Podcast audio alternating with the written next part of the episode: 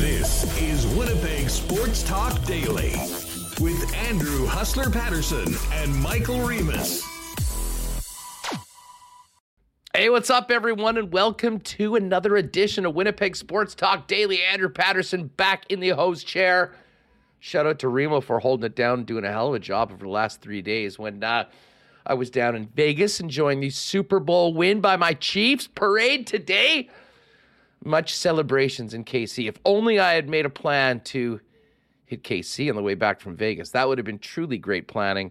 That being said, uh, happy to be here, happy to be back, despite it being a little cold just in time for my return. Uh, but I did get back just in time to see my true love last night on Valentine's Day. The Winnipeg Jets get a big win last night in a shootout. Fun night at the rink. We'll get to that. Um, and we've got some great stuff to, to chop up today. Obviously, CFL free agency continuing. Bombers somewhat quiet after the big announcement yesterday, making it official that Kenny Lawler is coming back to the blue and gold. Darrin Bauming of Bonfire Sports will come on. We'll get DB's takes on uh, how the Bombers are looking right now, what still needs to be done for Kyle Walters, as well as some of the big moves around the league. Um, and then more Jets talk with our good friend Murat Ates of The Athletic. Trade deadline coming up in uh, early March. We'll uh, hit that the latest on uh, Murat's thoughts on uh, what the Jets may be looking at.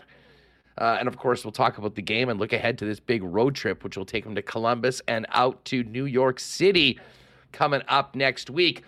And uh, it's curling season now, folks. I know uh, often many of you, like myself, I mean, are not grinding on the curling scene day to day for the first few months of the year, but the Scotties and the Brier are back. And uh, Matt Dunstone, what a season he's had coming back to officially play for Manitoba, winning the Manitoba Championship last week. He will join us later on in the program today. So, uh, a great show for you. Welcome to everyone with us on YouTube right now. Great to see you all. If you haven't, make sure you hit that red subscribe button and check out the podcast as well. Wherever you get podcasts, search Winnipeg Sports Talk. And subscribe to the audio feed. And of course, for folks that are listening on the pod, thanks so much for making us a part of your day. When you have the opportunity, get on over to YouTube and subscribe to the channel and uh, see what we do with the full video content uh, that the CTO puts together every day when we get going. Um, huge thanks to the sponsors that make this show happen each and every day led by our friends at Coolbet Canada. New lock shop out today, hitting the Genesis Open, and tomorrow we'll have a big Scotties preview for you curling fans. Uh, of course, our friends at Princess Auto. Little Brown Jug, Canadian Club, Culligan Water, Vita Health Fresh Market, Wallace and Wallace, Consolidated Supply, F Apparel, Manitoba Battery, the Nick and Nicky DQ Group, Boston Pizza, Royal Sports, and We'll get to a why not question of the day a little bit later on for our friends at Not Autocorp. Michael Remis, what's going on? And uh, great job again for uh, holding it down while I got away for a few days. How are you?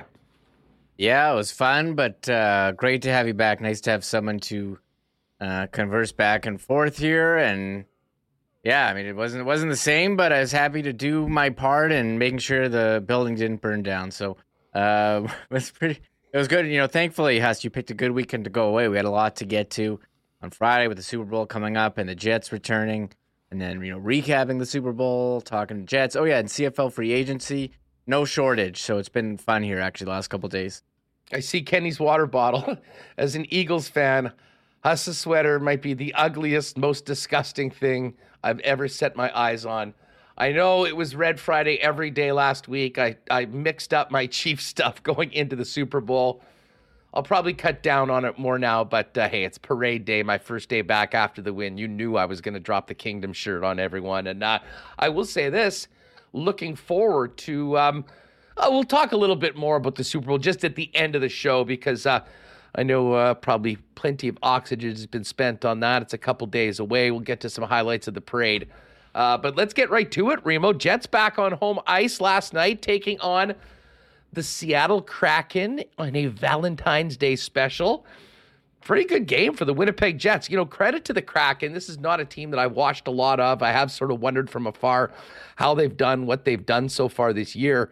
Um, and I guess I was asking myself that a few times last night because the Jets really did seem to be taking it to the Kraken quite a bit. But there we were in the third period with the Jets down 2 1 needing a big goal from Pierre Luc Dubois to get it to overtime. Nothing settled.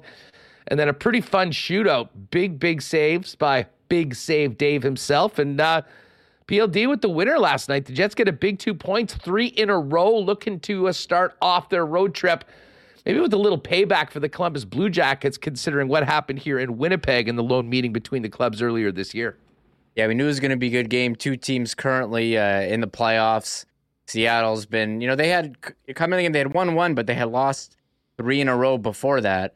Um, so you you know you know they're a good team and they really go with a balanced attack. Don't really have that one you know superstar point scorer who's above everyone.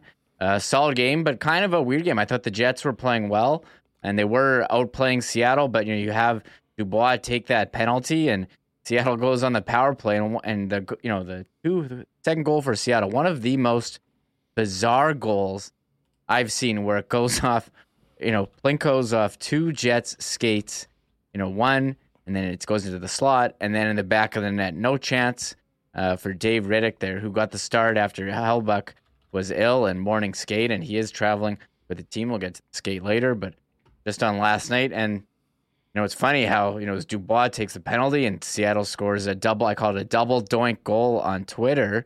Um, hmm.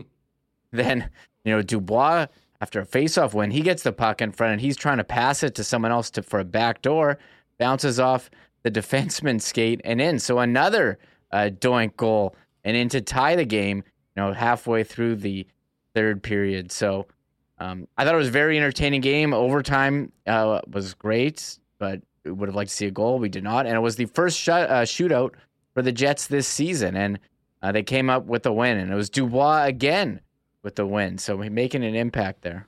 I, uh, I, I mean, we've talked about this along. I know it's in vogue for people to say the shootout sucks. Um, as someone that buys tickets that goes to games, I sure as hell didn't want to leave with the tie last night. And it really is a fun, exciting way to end a regular season game, especially when both teams are guaranteed the point. And, you know, we sort of saw that in the last 90 seconds or so. Both teams, considering where they are, wanted to make sure they got the single and then play for the bonus point in OT. And that was what, uh, what had happened.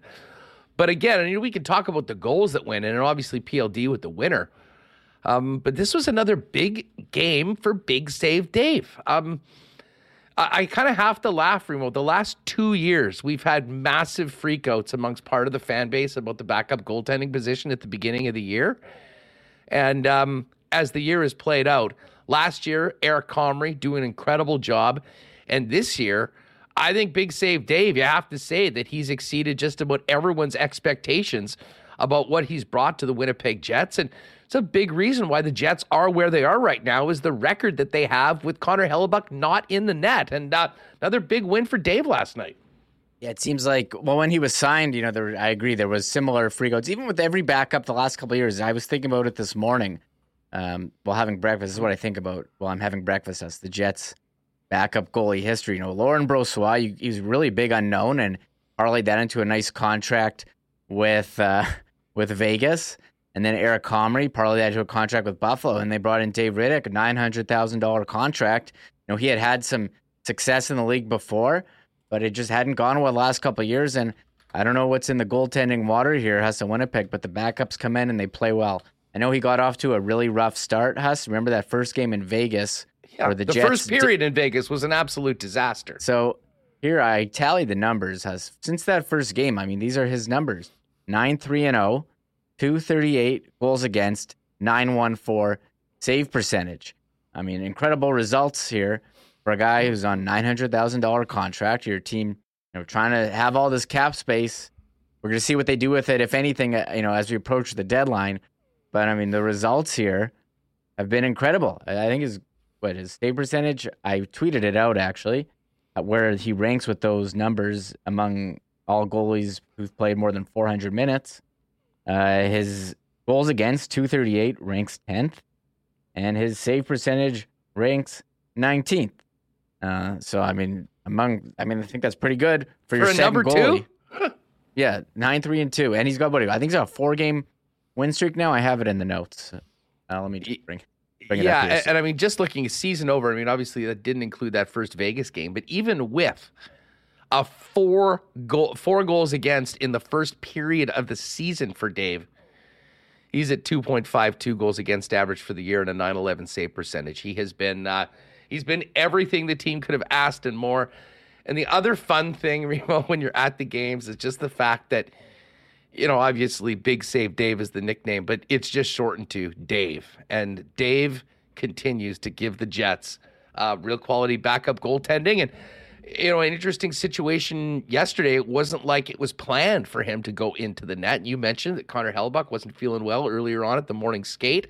Plans changed, and Dave went in and uh, delivered another good performance for the Winnipeg Jets last night with 29 saves and a couple big ones in the shootout. Um, so here we are now. Jets hit, hitting the road and looking pretty darn good in the standings right now, Reem. Um, and, you know, again, we spent a lot of time during the off week talking about the effect of that comeback win against St. Louis in the in the Josh Morrissey game. Um, they've now won three in a row, have the opportunity to make it four in a row, and a little payback against the Columbus Blue Jackets and really get some momentum heading into three in four days in a real, real busy schedule, taking on the New Jersey Devils, the New York Rangers, and the New York Islanders next week. Uh, going to be a fun trip, but great opportunity to make it four in a row on Thursday against C-Bus. Yeah, that, I think that's a good opponent start off the road trip. And first, you know, we've been talking about this all week, Huss, how the break, you know, some teams, uh, we were talking with Rob Simpson yesterday, he said for the Kraken, kind of stopped all their momentum. They had that big road win streak you, you take a break, you everyone departs, and then they started on the road. I think it was beneficial for the Jets to end before the break at home and then come back home. So you're not, you know, you get a bit of a recharge uh, from your trip, and I think you could see the benefits against Chicago. I know, I know it's Chicago, us, but hey, you can only play the games that they put in front of you. And I thought Seattle, um, for the most part of the game, um, they looked they looked pretty strong. They were out, outshot them. Uh, you would have liked to see a, a, goal on one of those power plays, but I didn't. And they had a nice comeback and were able to get the two points. So, uh, you know, Columbus, we know they're one of the bottom teams in the league, and you kind of got to ramp. You know, it starts on what? It's like starts on easy mode with Columbus, and then it gets you know medium against New Jersey, pretty good. And the Rangers are super, super hot right now, especially after acquiring Tarasenko. Watch out for them. And so then it gets hard. So you kind of get to ramp up, and then you return home uh, for February 24. I don't. I, you couldn't see the digital ads us while you were at the game, but they, get, they another, keep, another great reason to go to the games, Reem, as you well know. They keep hyping up Makar versus Morrissey February 24. I I've never seen um, man on man marketing for a hockey game, but they're.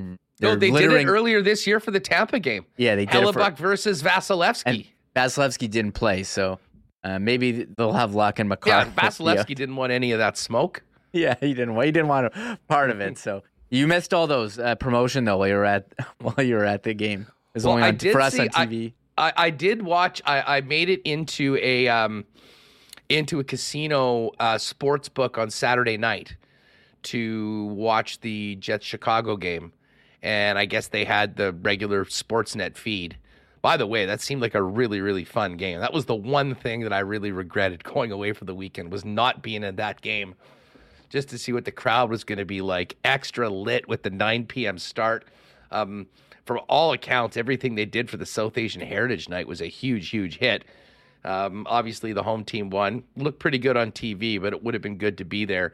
And and last night as well. I mean, it was a little sleepy at times earlier on, uh, but I thought that the way the Winnipeg Jets played, and maybe that the play last night that got the crowd into it the most, Reem, was not something that shows up on the scoreboard.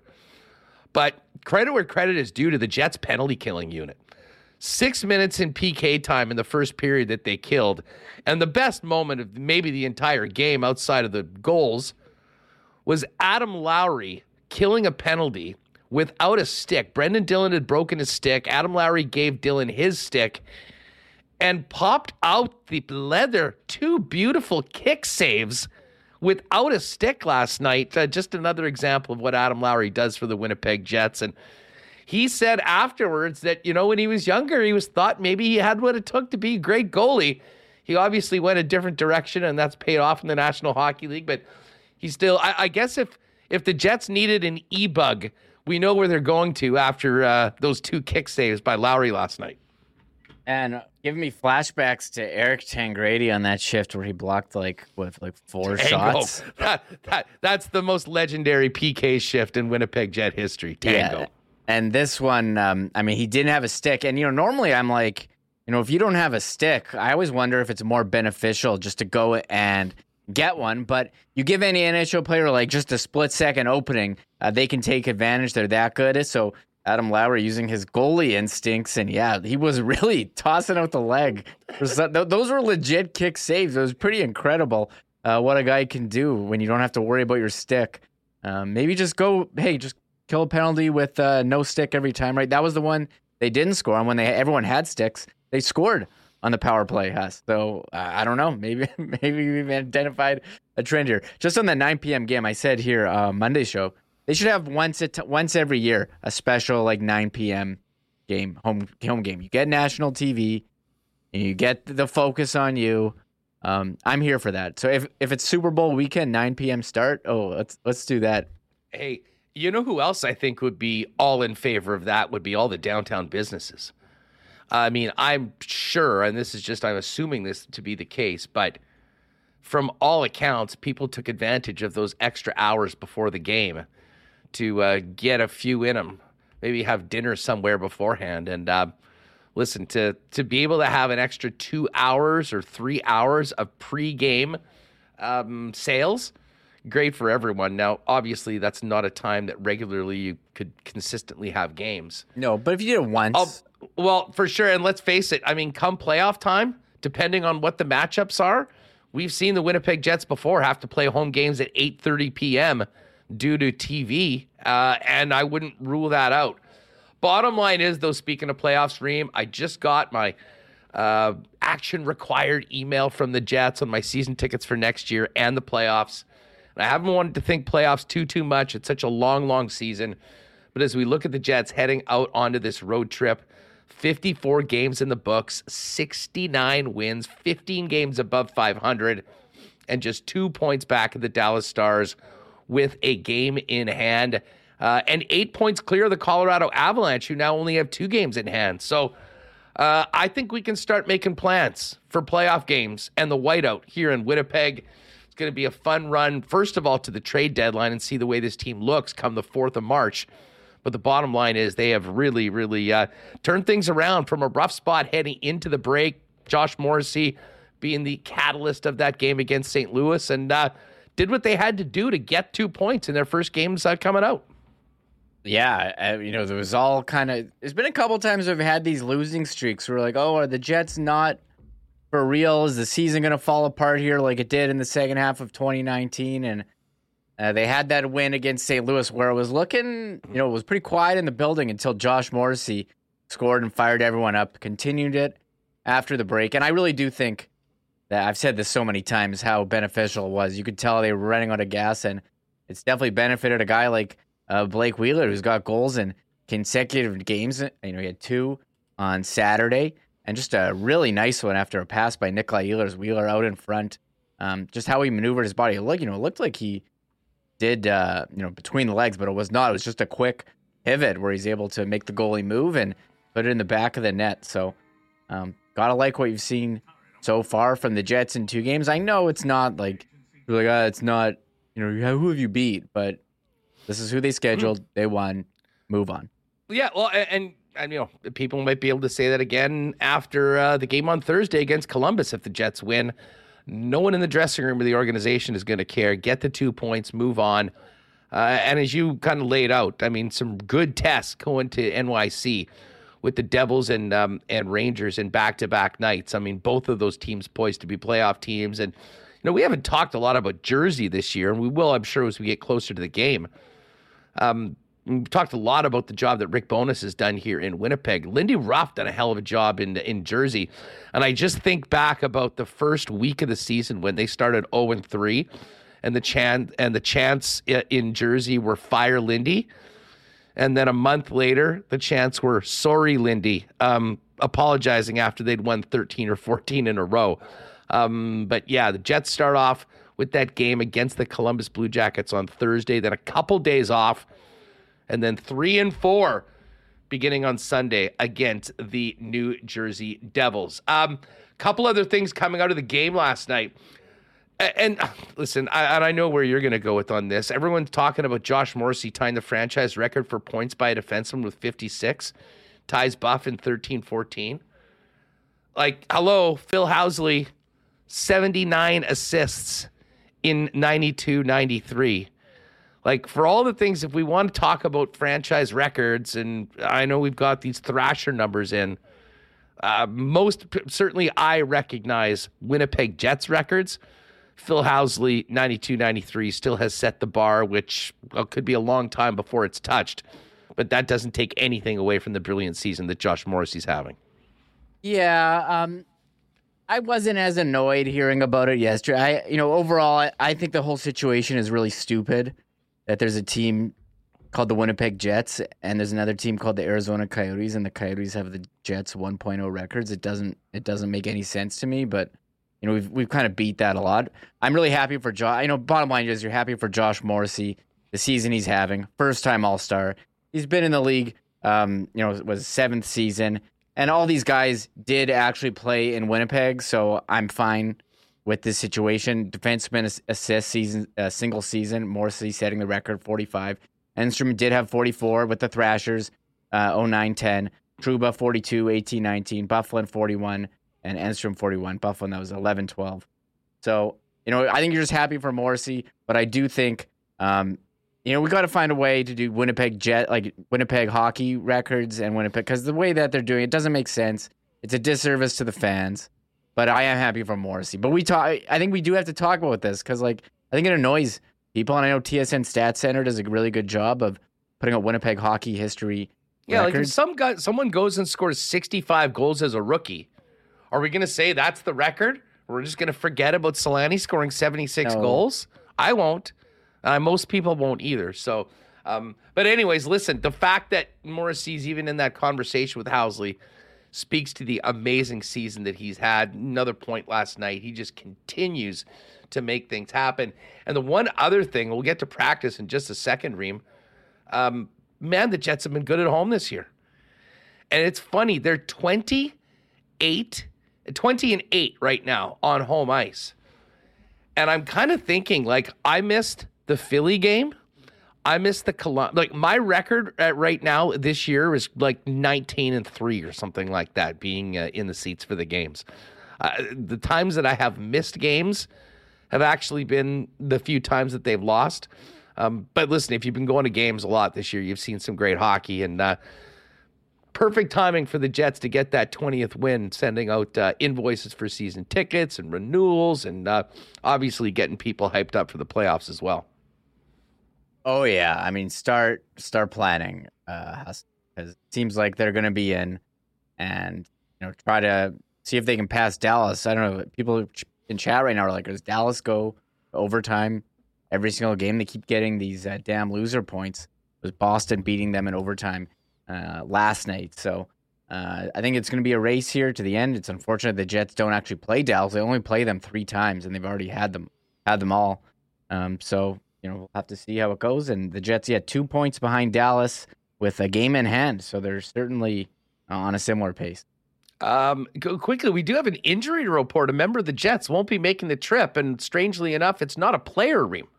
Yeah, upper body injury for for Brad Lauer head coach. They did say what herniated disc. I was shocked they revealed that information. You never, you don't know how the opponent, what they're going to do to target it, hustler. Uh, target an injured coach. yeah, I don't know, man. you don't know. Well, you don't. You never know. Teams will do whatever they can need to do uh, to take advantage. And just as far as um, you know, the the lines go, uh, Nate Schmidt he didn't practice, but he'll be fine. Hellebuyck, he skated too. He's going to go on the trip. They called him Arvid Holm. The interesting part about this is that Eric Dubois will help uh, now that Brad Lauer is out with an injury, and he's going to travel on the road. And this is, I don't know if you knew this, this isn't the first time that a player's dad has been on the Jets coaching staff. We experienced last year, and at, we remember hearing Adam Lowry talk about his relationship with Dave and how it changed when Dave became the head coach. I did have, you know, some concerns you know, being like, didn't we already do this with the player's dad on the coaching staff? But I'm sure that they discussed this with uh, Pierre Luc and they've gone over all the scenarios. Or I don't know, It's the thing where you're like, Pierre, your dad's he's gonna, be he's gonna be yeah. assisting the guys. So it's not gonna be like being the head knock like Dave Lowry was. And by the way, Dave Lowry got a nice uh, warm welcome to um, Canada Life Center last night by the fans and the organization. Tribute at a video. last night. We'll Or talk more about this a little later on. There, there was no big tribute video. There was not a lot of rehashing the uh, the glory or lack thereof. That is during, nice. Uh, during Dave's uh, Dave's time. That is and he's that doing well with that. this new club. Yeah, absolutely, absolutely. All right, um, we'll talk more Jets with Murat coming up a little bit later on. We're gonna get to some CFL talk though with uh, with our guy Darrin Bauming coming up in just a second. Uh, before we do that, chilly again today, folks. Um, and if you're in need of a battery for your car, your truck, or even that summer toy you're working on this winter, Manitoba Battery wants you to know they're the most convenient and well priced option in the city. How convenient, you ask? We'll put in that order at lunchtime today and have it sitting on your doorstep in two to four hours for less money than you would spend anywhere else in Winnipeg on the same battery. It's that simple. Let me repeat order a battery today before 1:30 p.m. and have it on your doorstep anywhere in the city by the end of the workday. Basically, the Amazon of batteries here in Winnipeg, but shopping local. No fighting for a parking spot at Costco. No waiting in line at Canadian Tire. Tire. No spending more money on a battery at the big box stores. Just let Manitoba Battery bring the battery to you while you spend time on to on more important things. Uh, two minutes, either make the phone call or order online at manitobabattery.com. Let Donnie and the gang at Manitoba Battery simplify your life. Uh, our friends at Consolidated Supply looking ahead to spring, summer, snow leaving. Of course, some incredible landscaping, irrigation, artificial turf options is the leader in uh, that side of things in the golf industry for decades here in Manitoba. Also, the club car dealer. And if you're thinking on a great project for maybe the backyard or expanding the fun space of your home, think about a spa or a hot tub or maybe a beautiful outdoor kitchen. They've got it all. Consolidated Supply. Give Spicy, Joe, the gang a call or pop down and see him. 1395 Niagara Road East or check out their relaunched website now with everything Consolidated Supply has going on at cte.ca. Um, don't forget, folks, the Unsung Hero program with Wallace and Wallace and Josh Morrissey continues. Send us emails of nominations for that person in your community, spending time, hours, and more making other people's lives better, whether it be through charitable work, volunteering in minor sports, the school system, charity, the uh, healthcare. You let us know. Unsung hero at winnipegsportstalk.com. Our unsung hero for the month will receive an autographed jersey from Josh Morrissey. Wallace and Wallace will donate $500 in the nominator's name to the Dream Factory, and Josh and Margot Morrissey will match that $500 so everybody wins. Unsung hero at winnipegsportstalk.com is uh, where you want to get that out. And uh, hey, a big shout out to our friends at Vita Health Fresh Market. If you're looking for great prices on natural and organic supplements, beauty products, and groceries, pop by any one of seven Vita Health Fresh Market stores or online at my, myvita.ca. You'll be supporting a great local company, family owned and operated since 1936, with Winnipeg's largest assortment of local products, too. And don't forget, folks, February is Heart Month. It's crucial to support this vital organ with omega 3 fatty acids.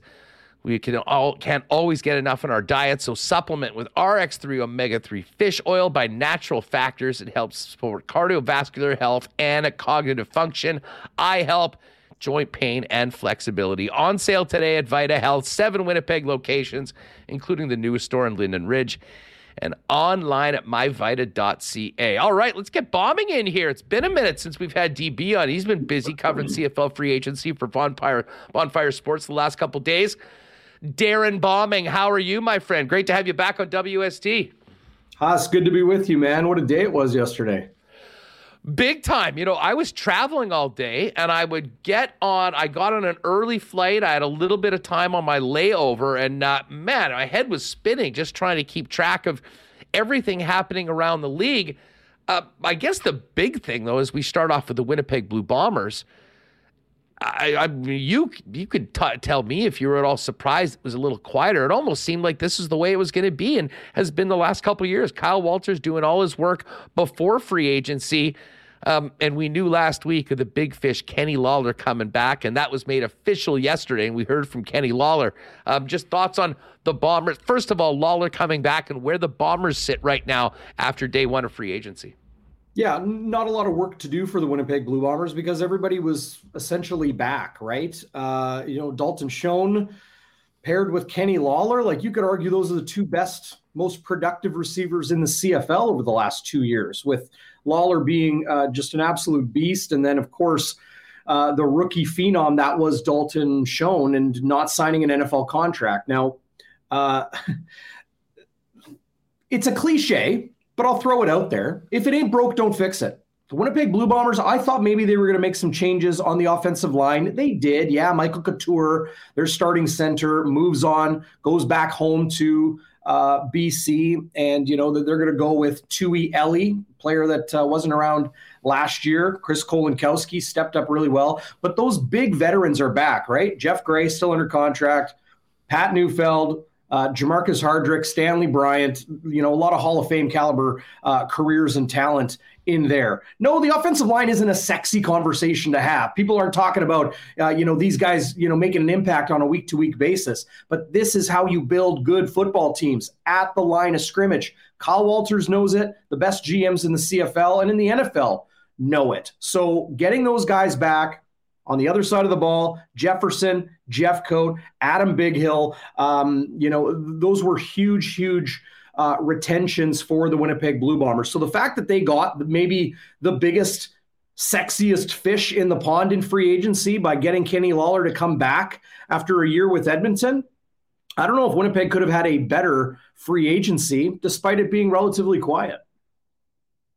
Uh, well, exactly, and, and, you know I think the price as well. I mean, Kenny Lawler comes back first year two sixty five, second year three hundred, and you would think that you know there'll be a nice playoff check at some point, depending on how far the Bombers go as well. Uh, and then Geno Lewis topping that with I think three twenty in Edmonton a little earlier on. We'll get to the rest of the league in a second. Um, but Casey Sayles, and I know you tweeted this out. This is the guy that was a very impactful player He's gone. He's getting some big money out east. Um, how do they replace Casey Sayles, and how big of a hole do you think that leaves, Darrin? It's it's a hole. Absolutely. Casey Sayles a bit unheralded on a star-studded defense when you talk about, you know, those guys on the defensive front that I just mentioned. Uh, you know, all of those jerseys are in the crowd. There wasn't a lot of Casey Sayles jerseys uh, you know, just just you know the reality that it is for a defensive tackle in the CFL. But he was incredibly productive. Look at the numbers and understand that an interior defensive lineman like Casey Sayles isn't going to get the tackles, tackles for loss, the sacks, the knockdowns that edge defenders on the D line like Jeffcoat and, and Jefferson are going to get. The reason those guys, the Jeffs, have been so effective is because of the work Casey Sayles was doing on the inside. For a defensive tackle, the numbers were outstanding. There's a reason why the Hamilton Tiger Cats, um, you know, it wasn't just him. They they brought in a lot of talent on the defensive front, and, and Sayles is getting two hundred thousand dollars a year, which is a huge sum of money for a defensive tackle, but probably deservedly so. As far as replacing him, this is where I'm kind of saying, I'm telling fans, rest a little bit on the laurels that is the Winnipeg Blue Bombers brass, scouting staff, and management. They found Brandon Bryant at defensive tackle. He then went to the NFL.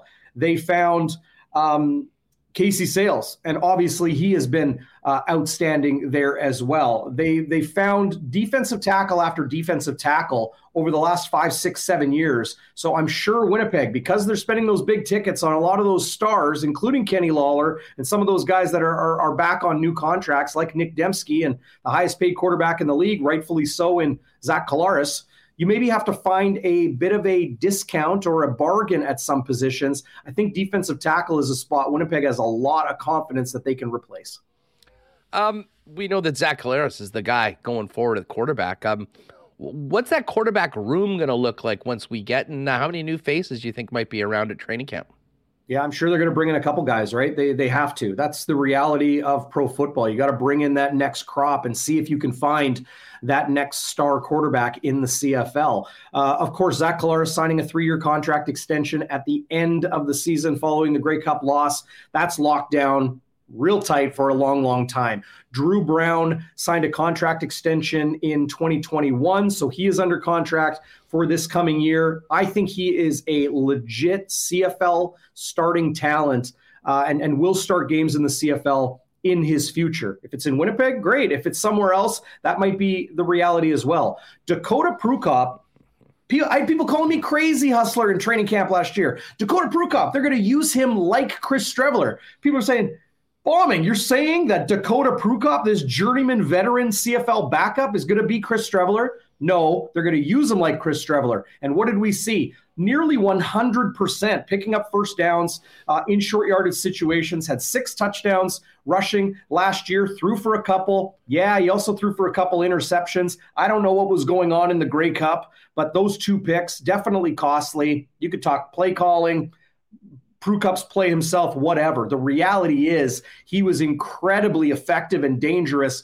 with the Winnipeg Blue Bombers. He's going to the USFL. So now we have to remember there's a lot of veterans. Like one of the biggest linebackers out there, Darnell Sankey, is going to sign uh, in the XFL, I believe. There's the USFL, the XFL. All of those are options now for a lot of these impact well, players in the CFL. So for the Blue Bombers, maybe you find uh, a, a, quarterback that is ready to come up here and, and, and try to, uh, you know, uh, get a bigger role uh, in Canada instead of going to those American routes. Well, speaking of Sankey, you know, Dusty and I were doing the lock shop earlier today and touched on this quickly, and he sort of brought up just how surprising it was that, you know, a guy that probably would be looking at, you know, in the neighborhood of 200 grand as one of the top linebackers in the entire um, CFL is going to the XFL where I believe most of the players are making around 65 grand. I mean, do you think this is just an opportunity for him to maybe quicker get looks at the National Football League and get that opportunity at 28 years old that probably won't be there if it doesn't happen this year? Because I don't think you can make the argument that he's leaving money on the table playing in that league as opposed to what would be available to him right now in the CFL. No, no question that the appeal of the XFL and the USFL is more eyes on those players from NFL teams, right? So players want to play close to home. They want to be close to their their partner, their kids, their life, their family. Uh, you know, maybe their off season job, those sorts of things. Um, you know, paying rent up in Canada, it's it's another piece of rent you got to pay. So uh, I think there's a lot of appeal to go to those American leagues. The other thing we have to keep in mind is the XFL and the USFL. Well, they're played in the spring, so by the time those schedules are complete, those guys have that $65,000, American dollars, mind you, not the 65 league minimum. I'm not saying those guys are league minimum, but that's Canadian dollars versus American dollars. So make it 1.3 to every Canadian dollar they, they could be making.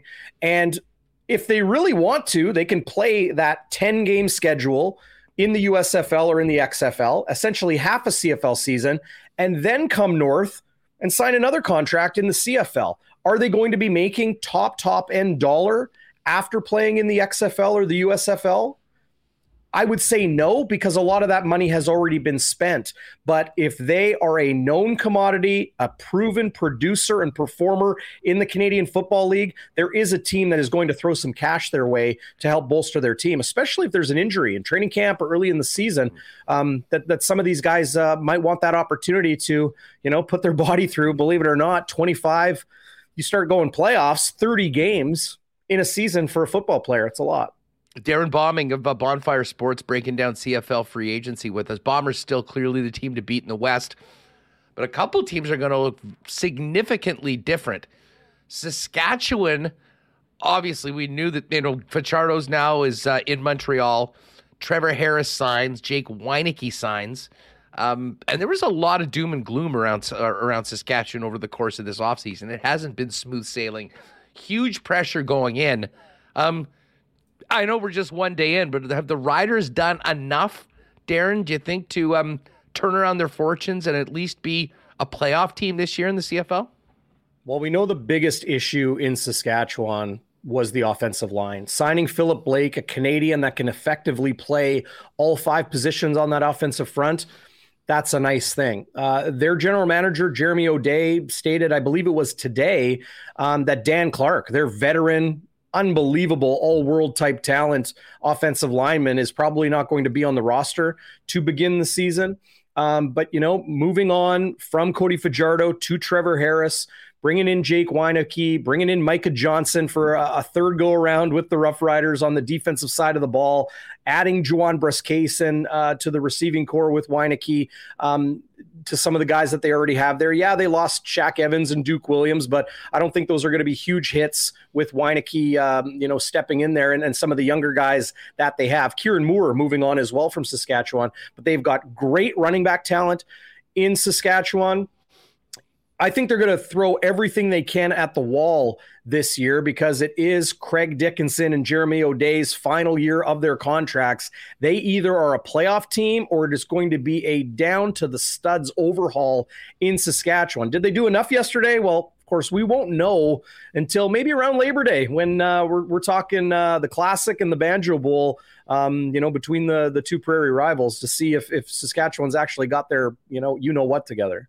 You know, and uh, you know, obviously, I mean, we we're talking a lot about the receiving core of the Winnipeg Blue Bombers, and when it became apparent Dalton Schoen wasn't getting an NFL deal, you know, I think that really allowed them to focus in on Kenny Lawler because of the value they're getting of that rookie contract for Dalton Schoen.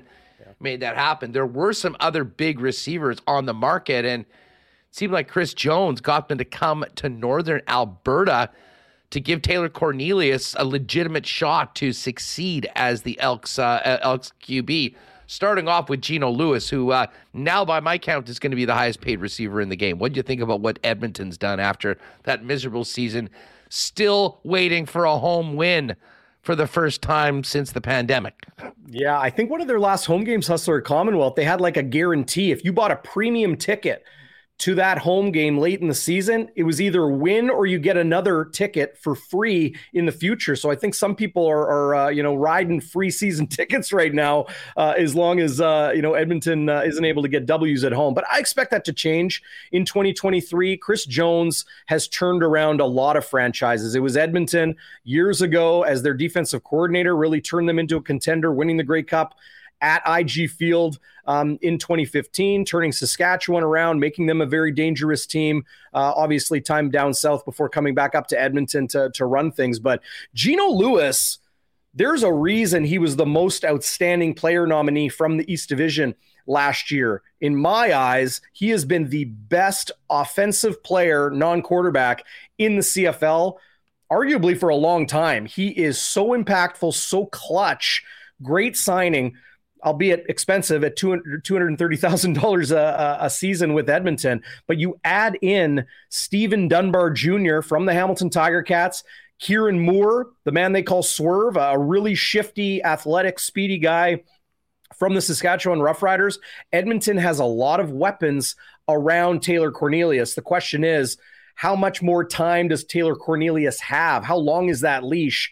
He has a long way to go. He is a legit dual threat quarterback, big body. He can run, has a cannon of an arm. But if the accuracy isn't there, I just don't know if if you know Swerve and and um, uh, you know Geno and, and and Dunbar Jr. and then the rest that they have is going to make a difference. He needs to be a lot more efficient with the football. Uh, another quiet day of free agency for the Calgary Stampeders, uh, and it seems like that is not any different than you know the last few years. And part of it is that calgary's been so good at creating their own players and building from within. But i thought maybe they'd be a little bit busier this year and there is some questions as to you know how loose the purse strings are in calgary right now. I mean what are you hearing about the stamp situation right now? I mean they've been one of the most consistent franchises but did mm-hmm. seem to take a step back last year. And now of course they're um looking to reload at some point, but it does seem like they are going to lean on their scouts as much as any team in the uh, CFL. Yeah, no question. And, and they've been able to produce talent with that scouting staff led by John Hufnagel for a long, long time. We have to remember this past offseason, John Hufnagel passed the general manager reins on to his head coach. He'll now have dual roles in Dave Dickenson. So this is the first free agent period for Dave Dickenson. And the fact that not a lot of work has been done might be because not a lot of work needed to be done. You lose someone like uh, Flo Olomide, uh, unbelievably talented and impactful, maybe the, the most impactful defensive lineman in the CFL last season. You lose him to Toronto. He signs a nice big ticket to join uh, the defending Grey Cup champs. Sorry to remind everybody out there. Um, but they replace it with a very good player um, and versatile one in Julian Howsare from the Hamilton Tiger Cats. So I think yeah, like you know, big question marks going into the season. You, you lose Jameer Thurman, uh, who who may be looking uh, at the XF or uh, sorry, he signed with Hamilton. Um, you know, you, you lose a couple other players, but you know, there are two teams in the CFL that I look at with almost blind trust as far as they'll probably find somebody and and produce a starter out of training camp. It's the Winnipeg Blue Bombers and it's the Calgary Stampeders. Last year, tons of change in the defensive backfield. They were bringing in new starters and trying new guys there all the time. They've they found some nice diamonds in the rough. I think some of those other positions, receiver and uh, the the defensive line is is uh, and linebackers is is where uh, the the Calgary Stampeders are, are, probably going to hope that they can find some guys in camp and and, and produce. But uh, you know, uh, it's been uh, two years of a lot of change in Calgary. We'll see how they perform um, once the games start mattering for real. It's going to be fascinating to watch. You know, I had uh, I bumped in and had a real nice chat last week with Andrew Harris, and you know, I was sort of like, so man, like, what's up? What are you going to be playing? And he was pretty coy, but it was clear that, you know, he still thinks that, you know, he's got something left to give. And it's obvious that the impact that he made within that uh, Argonaut or organization was similar, I think, to, you know, the effect that he had when he first came here from BC with that winning mentality. Three straight Grey Cup rings. And, uh, he's back again for another year. I mean, just what an incredible career, what an incredible athlete. But one of the other things we did talk about was how different that team might look next year especially at the quarterback position. And by all accounts, it sounds like MBT is probably not going to be playing. I believe he's in a financial situation where it certainly isn't incumbent on him to be back. Obviously, finished off with the championship. And then Swag Kelly, is he the guy going forward? I mean, he's got all the talent, but there have been many that have referred to him before he got to the Canadian Football League as million dollar talent, 10 cent head. I do wonder if he's got the um, maturity right now to be that leader of the club. And from the sounds of it, Ryan Dinwiddie will give him the opportunity to earn it, but he won't be anointed the guy before he does what it takes to be the guy, if you know what I'm saying. Absolutely. You know, all world talent is is bang on. Million dollar talent, however you want to put it. Chad Kelly has all of the tools uh, in a football capacity to be an impact quarterback in professional football. And you could even almost argue in the National Football League if he's able to, to bring it all together. We have to remember these guys are young guys. You know, I made a lot of mistakes when I was in college hustler. I'm sure, you know, uh, you know, everybody can say that uh, in, in one respect or another. So, you know, is Chad Kelly the answer? In Toronto. You know, what's up with McLeod Bethel Thompson, some of those American uh, USFL and XFL options. I know he's a bit older, but uh, a guy that, you know, hung around in the NFL for the better part of a decade before, um, you know, uh, settling as a starter in the CFL. That, that happened for a reason. Um, you know, American scouts really like what McLeod Bethel Thompson has. So is he a you know a guy that can come in and and teach and um, you know start right away for for one of those American leagues? That that's a possibility. I think Chad Kelly's opportunity to turn his football life around is now. He is on a championship team with a win now mentality, good coaching, good general manager uh, uh, uh, management as well, and you know, a very talented team around him that spent a little bit in free agency. Um, I would like to see Chad Kelly succeed. I really, really would.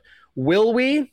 That could be the biggest wild card in the CFL in 2023. But um, you know, we'll have to see if Toronto brings in uh, a lot of talent uh, and options around him. I think you, he's the type of guy, especially now where you could just hand him the reins. I think it's important to have uh, some competition in camp for him. Yeah, well, listen, I mean, the guy's a gamer. We all know that. I mean, we saw, unfortunately, how it turned out for the Bombers, and he was a big part of that. You know, when MBT was out in the in the fourth quarter, of the Grey Cup game. As far as the rest of the East, um, Montreal's fascinating. They've got the ownership issues right now, where the league sort of, you know, they brought back their old president to hold things down, um, but they are making moves right now. And Cody Fajardo looks like he's going to get a second lease on his CFL playing career in Montreal with the Alouettes. Yeah, you know, they did a lot of work and, and kind of sneaky good work, uh, the Montreal Alouettes did. Um, you know, we'll talk about Jason Maas and Cody Fajardo rejoining in a second, but I do want to mention, you know, getting a player like Jumal Roll, big, long, defensive back uh, to, to help bolster that secondary. Walter Fletcher running back. Of course, Greg Ellingson, who was leading the CFL in receiving uh, through the first, you know, third of the season. Um, you know, I, I, I, shared a quick message with him yesterday and, uh, you know, wished him the best. And he said, man, I'm going to miss playing with Zach Collaros, but, uh, you know, we'll see what he can do with Cody Fajardo in Montreal. He's a real impact player um, when healthy. Um, but, you know, this is what really fascinates me, Hustler, is that there was this dialogue going on in Saskatchewan that Cody Fajardo, the quarterback, and Jason Maas, the quarterback minded offensive coordinator, that they had a, a you know a strange relationship. I don't know if that's necessarily the case. I don't have any firsthand knowledge in that. What I do know is that the football marriage maybe wasn't a good fit. You could see Jason Maas and and you know in conversations I had with people a lot smarter than me that, that watch the games at a completely different level than the rest of us say, you know, Jason Maas, they're telling me Jason Maas is kind of shoehorning an offense in and around Cody Fajardo that maybe Fajardo's skill set wasn't a fit for. Has Jason Maas learned that lesson and now as a head coach and building a new offense with Montreal and all the pieces that they have, will it be a better fit for Cody Fajardo I think Fajardo is a lot better quarterback than we saw last year in front of a Swiss cheese Rough Riders offensive line. I I really have um, you know Montreal, you know Ottawa too. They're two teams I think are really going to push Toronto, uh, you know, to to reign supreme in the East. Hey, DB, just before we go, we'll get back to hockey with Murat Ates of the Athletic in just a minute. I'm bringing it back to the Winnipeg Blue Bombers. Um, do you expect much the rest of this week? Um, uh, and will just be some value signings um, to try to, you know, replace some of the depth that the team lost? Well, people are already saying like, how are the Blue Bombers affording all these contracts? How did they afford Kenny Lawler with with you know bringing all these other guys back and signing big extensions with their star players? So how much work, how much money is there? How much work can they do? I don't know if it's too too much, but I think Blue Bombers fans, I'll leave them with this: rest assured, the roster looks rock solid top to bottom, and uh, with the coaching staff back, continuity kills, uh, and in a good way. So uh, 2023 is shining bright and, and looking very positive, Hustler. You're right. You said it earlier. They're the team to beat in the CFL. Coast to Coast Unfinished Business Tour starts in week one. Looking forward to it. Darrin, great to have you back on the program, man. Great work covering free agency, folks. Make sure to check out all the content Darrin's got over at Bonfire Sports. Let's do this again soon, buddy. You got it, Huss. Take care, man. All right, great stuff with Darrin Bauming. We are going to get back to some Jets talk with Murat Ates from The Athletic. Uh, and as I said, we were talking a little bit about the trade deadline, we will get into that as well in a few minutes. If you are thinking about a new jersey, you might want to wait until after the third to get your jersey. But in the meantime, the best selection of Winnipeg Jets merchandise, Bomber merchandise, NHL, hopefully some Super Bowl champion shirts for the red and gold of the Kansas City Chiefs, all at Royal Sports, Winnipeg's number one sports superstar. We've also got some great things. Listen, if you're thinking about spring break getting out there, the leaders in snowboards, obviously selection around skates for the river, skates for high end hockey players, the best selection of sticks. If it's sports, whether playing or fan gear, there's no better selection anywhere than Royal Sports. Pop down and see them, 750 Pembina Highway. And you can also check them out and follow them on Instagram for the latest merchandise drops and sale information over at Royal Sports Pembina. Um, speaking of wardrobes, folks, guys, if uh, you're looking ahead to the summer or spring and realizing it might be time to up the wardrobe game, you know there's only one place for Winnipeg men for all of their needs, and that is F Apparel at 190 Smith Street downtown. The best prices on the coolest custom suits around starting at just 400 bucks. An easy process where you go in, pick your colors, your fabrics, you get measured up, and a few weeks later, you got a great looking suit fit to order at a great price from F Apparel. While there, check out their amazing options for all sorts of men's accessories. And guys, if you're in a wedding party this year, talk to the guys at F Apparel about a 15% discount for the entire wedding party when you get your suits at F. And for 2023 high school grads, a free custom shirt and tie with the purchase of any suit right now at F Apparel. Inquire online at fephapparel.com. Make an appointment or pop down and see them at 190 Smith Street. And uh, hey, shout out to our friends at Boston Pizza as well. Popped into BP after the game last night. A lot of happy Jet fans. Great spot before and after the game at Boston Pizza City Place. And as the Jets now get back out on the road, the best place in town to gather with your friends to watch the big game on the big screen with big sound and enjoy all the great Boston pizza treats available. And hey, if you're not going out tonight, you can always order online at bostonpizza.com. All right, we've got uh, Murat Ates coming up in uh, just a minute. I, uh, looking forward to having Murat. He's got his latest piece in The Athletic on Winnipeg Jet trade targets. We'll get to that as well as uh, another two points in the books last night for the home teams. They had on the road. Let's welcome Murat in right now. Murat, how are you, my friend? Great to have you back on the program. Well, Hold on one sec, Murat. We've got to get uh, the uh, audio fixed here. Oh, okay. I'm just going to get this uh, this done up. Uh, the the latest piece, as I mentioned, uh, dropped yesterday at the Athletic. Different options for the Winnipeg Jets when it comes to the trade deadline. Uh, the title is Winnipeg Jets trade targets seven defenders for top pair or added depth. Uh, Murat, what's up? Can you hear me? Okay. Yeah, I got you. You got me. How are things? Uh, things are great. Things are great. Back uh, back at it. Got a couple days off. Michael Remis did a great job holding it down. Still in a bit of a high from the uh, from the Super Bowl, but I did come back and basically went straight to the rink last night, and I'm glad I did. A pretty fun game, a great crowd for a Valentine's Day tilt, and uh, obviously what most people came to see: the Winnipeg Jets grinding out two points, and they did exactly that. What did you think of uh, the team's performance last night in the shootout win? I mean, I know I'm supposed to answer that question, but what a sporting life you are leading this year.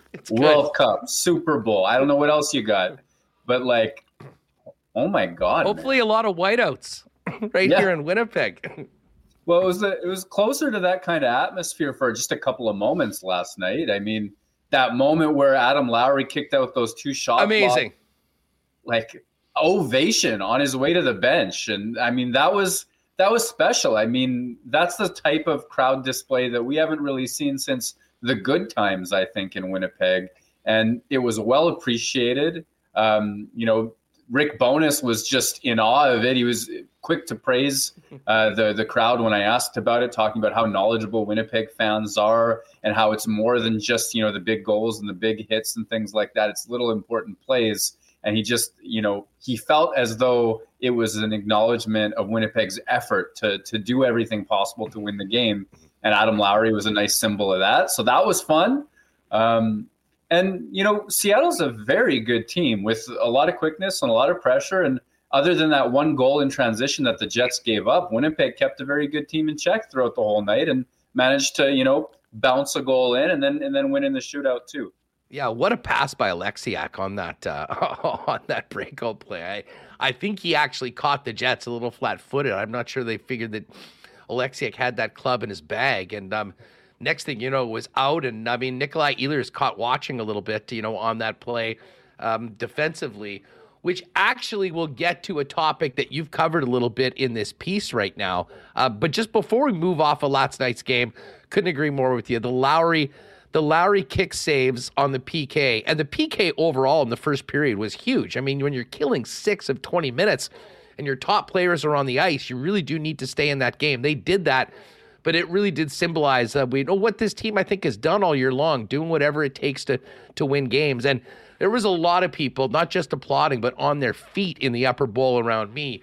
Um, and it was a great moment for the game. Got to talk about David Rittich though. Um, man, he has had He had a terrible start. We all remember four goals in the first period. I mean, maybe the worst way a season could have possibly started.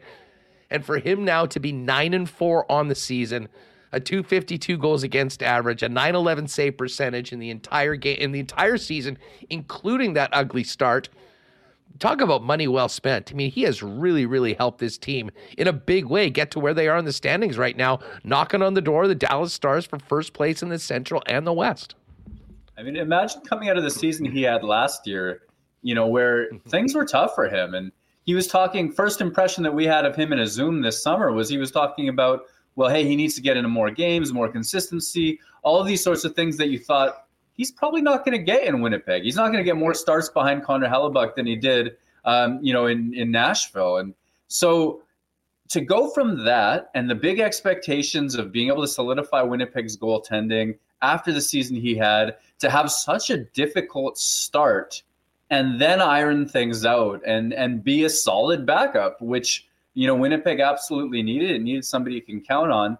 That speaks to, I mean, things going well for David Rittich, but also him handling his business. And he was talking today with us. It was another hilarious scrum from David Rittich. He was you know making fun of the reporters' questions a little bit. He was making fun of Adam Lowry's kick saves a little bit as well. But you know he also got sincere and he said that the mental side of going from you know starters duties to being a backup in the NHL was a bit of a transition for him. It it has been a challenge for him and something he's needed to work on. He feels like he's got things under control in terms of his preparation at this stage of the game. And Rick Bowness echoed that same thing, saying, "Well, you know, we're well beyond the part of the point of the season where you have to wonder about David Rittich. The team has confidence in front of him, and that's all you can ask for." Well, and uh, and, and I mean, and last night I think maybe even more impressive that you know this wasn't a planned start. Um, they had you know Tad Connor Hellebuyck, and then he came down sick in the morning skate, and obviously get ready to go. You're going in, and uh, did play very very well. Uh, we did see a swap of the top line, and Bowness talked about this afterwards, keeping the pairs together, Dubois and Connor, Scheifele and Wheeler, swapping Ehlers, swapping Perfetti. Um, and you've talked about this a little bit. Both of those players at times might not see as much ice time when protecting leads later on. Maybe touch on that for a minute, Muradin. What is the Jets' top line right now? Um, or maybe the best formation of those players up top? Or does Rick Bowness know that the answer to that question yet, despite being 54 games in? It's funny, you know, in one of my preseason bold predictions, they call it pieces I one of my bold predictions was that Rick Bowness would do something that fans would roast Paul Maurice for, and everybody would probably be all right with it. And I think that reestablishing that Wheeler Scheifele pairing um, as a duo that you, you you have to go to, it's part of his foundation, is probably falls under that that category. Absolutely, it does. If we'd had this conversation at the start of the year, I don't think we would expect what's happening right now with this club. Yeah, and credit to them. I mean, like that Blake Wheeler goal last night after Nick Ehlers wins, uh, you know, steals a puck after Winnipeg loses an offensive zone draw. I mean, that was some pretty crazy hands from Wheeler. He almost won it in overtime as well. You know, performance has been there for Blake Wheeler, and you got to respect that.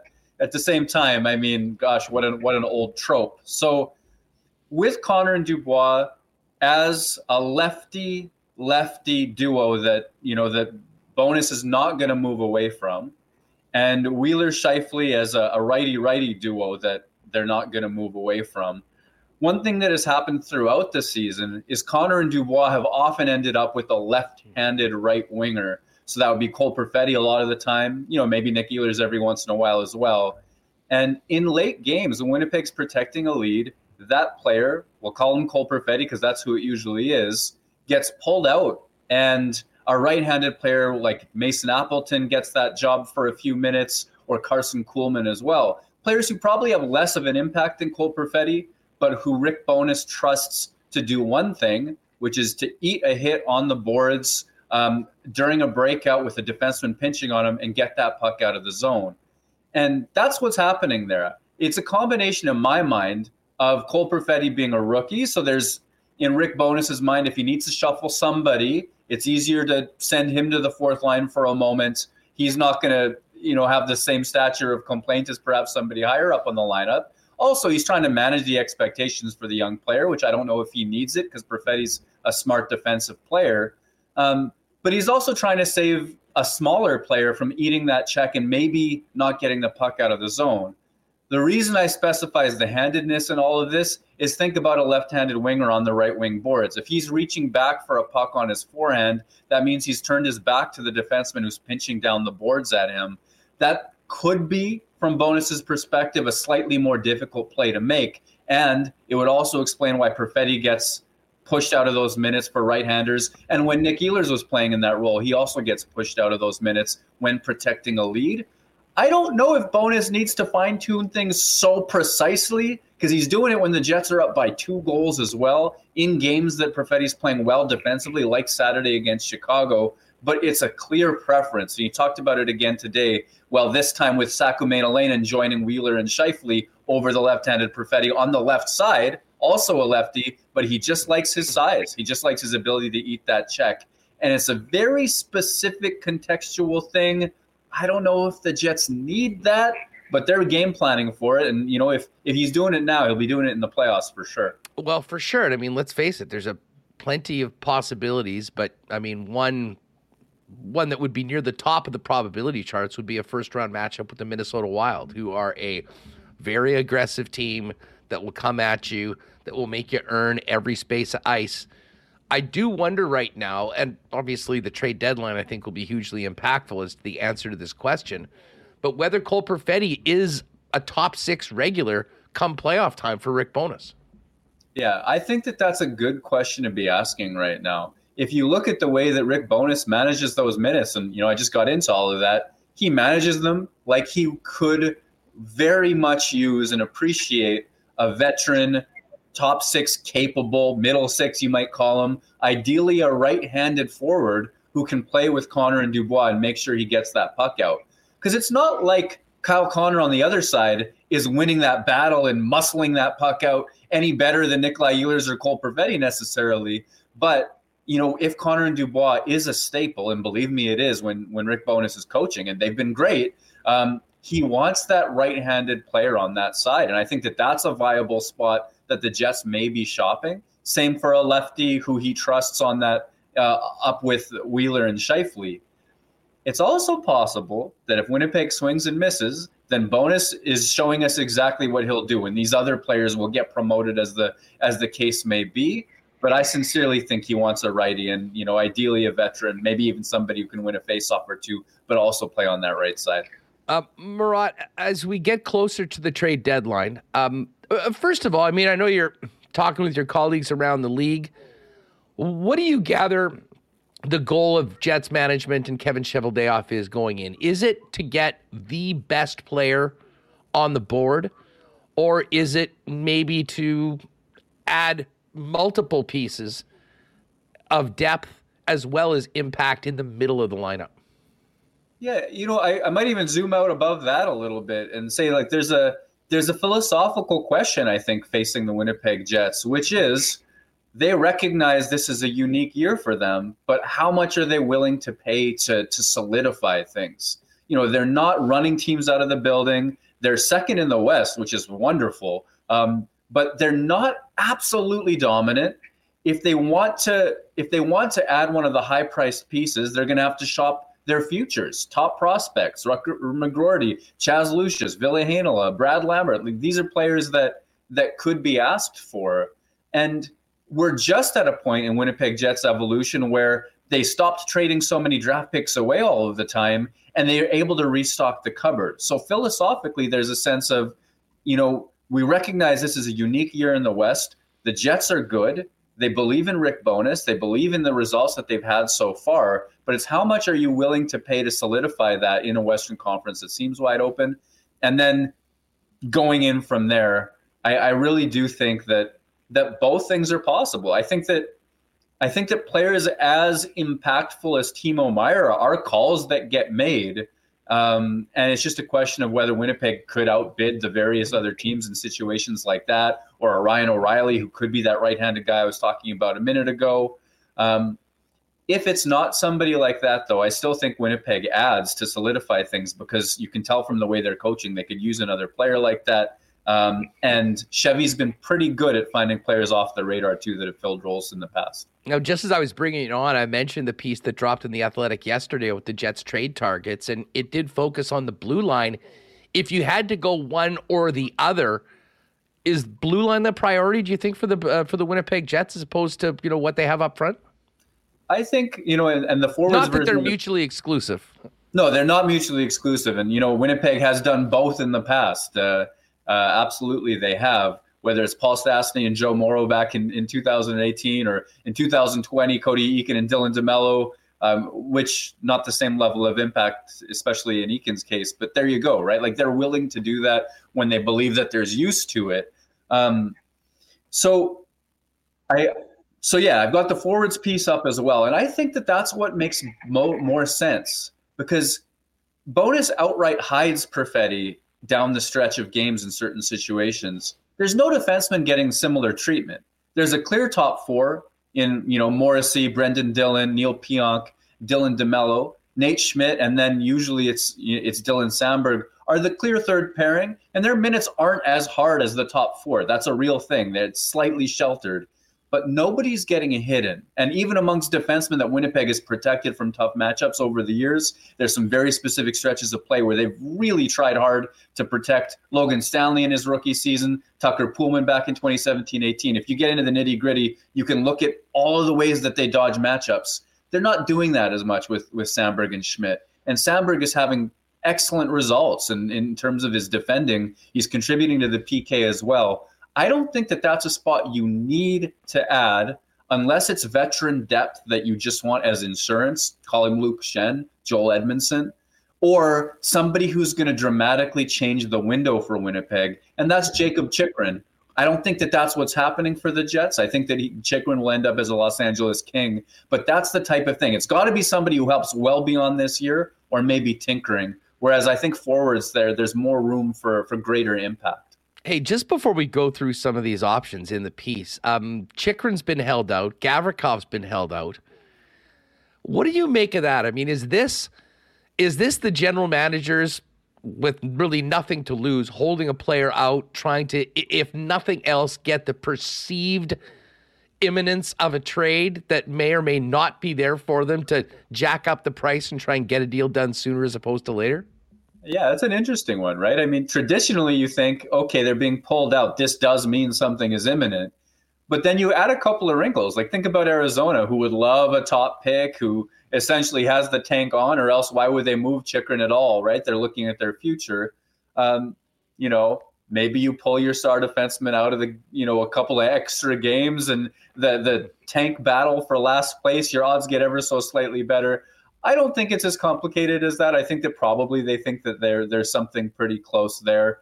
Maybe there is posturing, and you know, I'm I'm just making it too simple in my mind. But I genuinely think that moves like this happen because we've seen you know Tarasenko move. We've seen um, we've seen transactions already, and and maybe maybe more of the the noise happens, I think, you know, a couple of weeks out than, than on deadline day. Well, and whoever was watching uh, Remo hold it down yesterday and talk with Dave Poole, and Pooley did say he thinks that the Chychrun deal is done, but they are waiting for the team that's acquiring Chychrun to have enough cap space to make the deal right now. And, you know, that is one thing that the Jets don't have to deal with right now because of the way they've handled the cap and are in a pretty nice situation that a lot of other teams aren't with the ability to add players um, which gets us to the wish list. We've talked about Chychrun, and I mean, he would be a great, great ad for the Winnipeg Jets. You mentioned how that would change the window somewhat with the two years left on his deal. But moving on from him, Erik Karlsson, I think to many people seems like somewhat of a pipe dream, although my pals in Edmonton have been spending a lot of oxygen talking about what Karlsson would look like in that lineup and what it would take to get him there. Um, he's having a monster season. I mean, he's one of the great comeback stories after a couple disappointing years in San Jose. Like whether we're talking about the Jets or not, um, with the way Karlsson is playing right now, numbers aside, huge cap hit, you got to figure all that out. But how big of an addition would he be to a team like Winnipeg or Edmonton or whoever could get Karlsson in if they can make the numbers work? I mean, massive, absolutely massive. I, I think he's the sort of player that a team acquires that wants to win right now and does not care about the years left on his deal, the fact he's 32, turning 33. It's just respect for a player having, you know, a Norris worthy season. Maybe Adam Fox is the front runner. Maybe Josh Morrissey is seen as a better defender as well. But he's having an incredible season. And if you imagine him on the Edmonton Oilers blue line firing those beautiful stretch passes to O'Connor McDavid or or joining rushes, leading rushes with the transition offense that some of Edmonton's stars have, you know, Edmonton's a team, especially also adding Evander Kane last year, that sort of is willing to do whatever it takes and worry about the consequences later. I think that's I think that there's a reasonable fit there, but at the same time, let's think about Winnipeg for a second. And let's think about Winnipeg having the cap space that you just talked about, doesn't need San Jose to eat nearly as much, um, which might mean that he's a cheaper acquisition for the Jets than for other teams. Um, and there's a clear spot, I think, with, with Josh Morrissey and let's call him Dylan DeMello being able to hold that top pair down. Morrissey having just a tremendous season, DeMello being the safe partner who makes the consistent outlet passes and all that. We talk about, I talk about him a lot anyway. But on that second pairing, where Brendan Dillon is an absolute fixture, imagine the right-handed Erik Karlsson as an upgrade to Neil Pionk, who takes most of those minutes. Um, Pionk having you know kind of a down year, and there's questions about what level he'll be able to return to. It's been a little while since he's been excellent, and um, Erik Karlsson is being is a phenomenal defenseman every single night. If you have a top four where there's a member of each pairing who can absolutely take over the game, that is a game changer for the Winnipeg Jets. And I know the consequences would be dire years from now, whatever, getting out of that deal when you need to. But it's just fun on paper to daydream about right now for sure. No, absolutely. And that's why we wanted to talk about it. And uh, hey, until a deal is done or we get to the third and uh, the deadline passes, you know, it's fun to kick around possibilities like that. Most people would agree it's probably more likely the Jets add to the blue line on some of the names, maybe a little further down the list. Um, thoughts on the fit and where these players are at right now? Joel Edmundson, who's got a pretty nice pedigree, and and Luke Schenn, a guy that I'll be honest, if you told me at the start of this year we'd be talking about Schenn being a a guy that a number of teams were asking or interested in, I probably would have laughed it off. But he quietly is having a pretty decent season, and of course comes with that cut pedigree after runs with Tampa as well. What do you think about those two players? Does one make more sense, and would one cost significantly more than the other? I think each of them fit the bill of what a contending team might look at, and, and Winnipeg would be no exception to that. Veterans, experience, Stanley Cups, you know, that's a valued item, and that's not something that Winnipeg can really boast a lot of in, in terms of experienced players with Stanley Cup pedigree. Um, you know, Joel Edmundson has a as a few teams on his no trade clause. I, of course, he's also from Brandon and was so proud of that that he brought the cup back to the Keystone Center when he won it with St. Louis. Um, so maybe Winnipeg's an okay spot for him. Not sure. Luke Schenn as well. I mean, I'm with you. I didn't think he was going to be in this kind of conversation, but he can play both sides. Schenn can, and you know, Winnipeg. Um, I think could use that skill set a little bit. You like the physicality too. You don't get a lot of that duplicated throughout the rest of Winnipeg's roster and maybe the fact that Schenn's having a strong season right here and now makes him more palatable than Joel Edmundson, whose you know best work, at least metrics wise, is a couple years old al- already. Um, and it's tough to suss out in Montreal who is to who gets credit and who gets blame and who's playing at what level on that blue line. Maybe Schenn is Schenn. I think is is the one that I kind of land on as being a bit of a fit for Winnipeg. Um, Murat, one other name that, um, listen, that kind of caught me by surprise, but the more you think about it, what the cost would be, our old pal Cooley, Dmitry Kulikov. And, you know, you made a great point. I mean, 2019 2020 was really a strong, strong season for Neil Pionk. He spent the majority of that year riding along with Dmitry Kulikov. Um, thoughts on that fit? I don't think the cost would be huge, that's for sure uh, and what a guy like that might bring. And would he would he even be a player if he was acquired by the Jets? Yeah, it's it's so funny. I mean, you know, most of my memories of Kulikov are, are thinking, oh my goodness, what an expensive third pairing defenseman to partner with Tyler Myers, and you know that whole third pair was so expensive, but for a third pair, they were good and they got the job done. And even when Kulikov was, you know, fleeing the zone to land huge hits, and then all of a sudden there's a rush against, you know, they had positive contributions to that team. So I didn't expect that with Neil Pionk in 2019-20 that that could be a top four solid, you know, play against a tough competition type of pairing. But it was. Kulikov adapted his game. You know, he chased hits less often. Neil Pionk was probably the most mobile, aggressive defender of the Winnipeg Jets blue line that season than he was than he's been since then, and, and that was such a tremendous year for Pionk. And you wonder if there's chemistry there that could be had. I don't think. Let's say Neil Pionk is you know a second pairing Jets defenseman. I don't think you're going to supplant Brendan Dillon with Kulikov out of a search for chemistry just to make that work. Maybe Kulikov, if the Jets were interested in, and acquired him cheaply, he does have no move or no trade. A few teams on that list as well. Um, he could be the sort of person that could be a third pairing or press box, and and I think that that might be an aisle that the Jets enjoy right now. Somebody who's not going to necessarily automatically mess with the chemistry that exists in Winnipeg's blue line, but somebody that they can plug in when needed.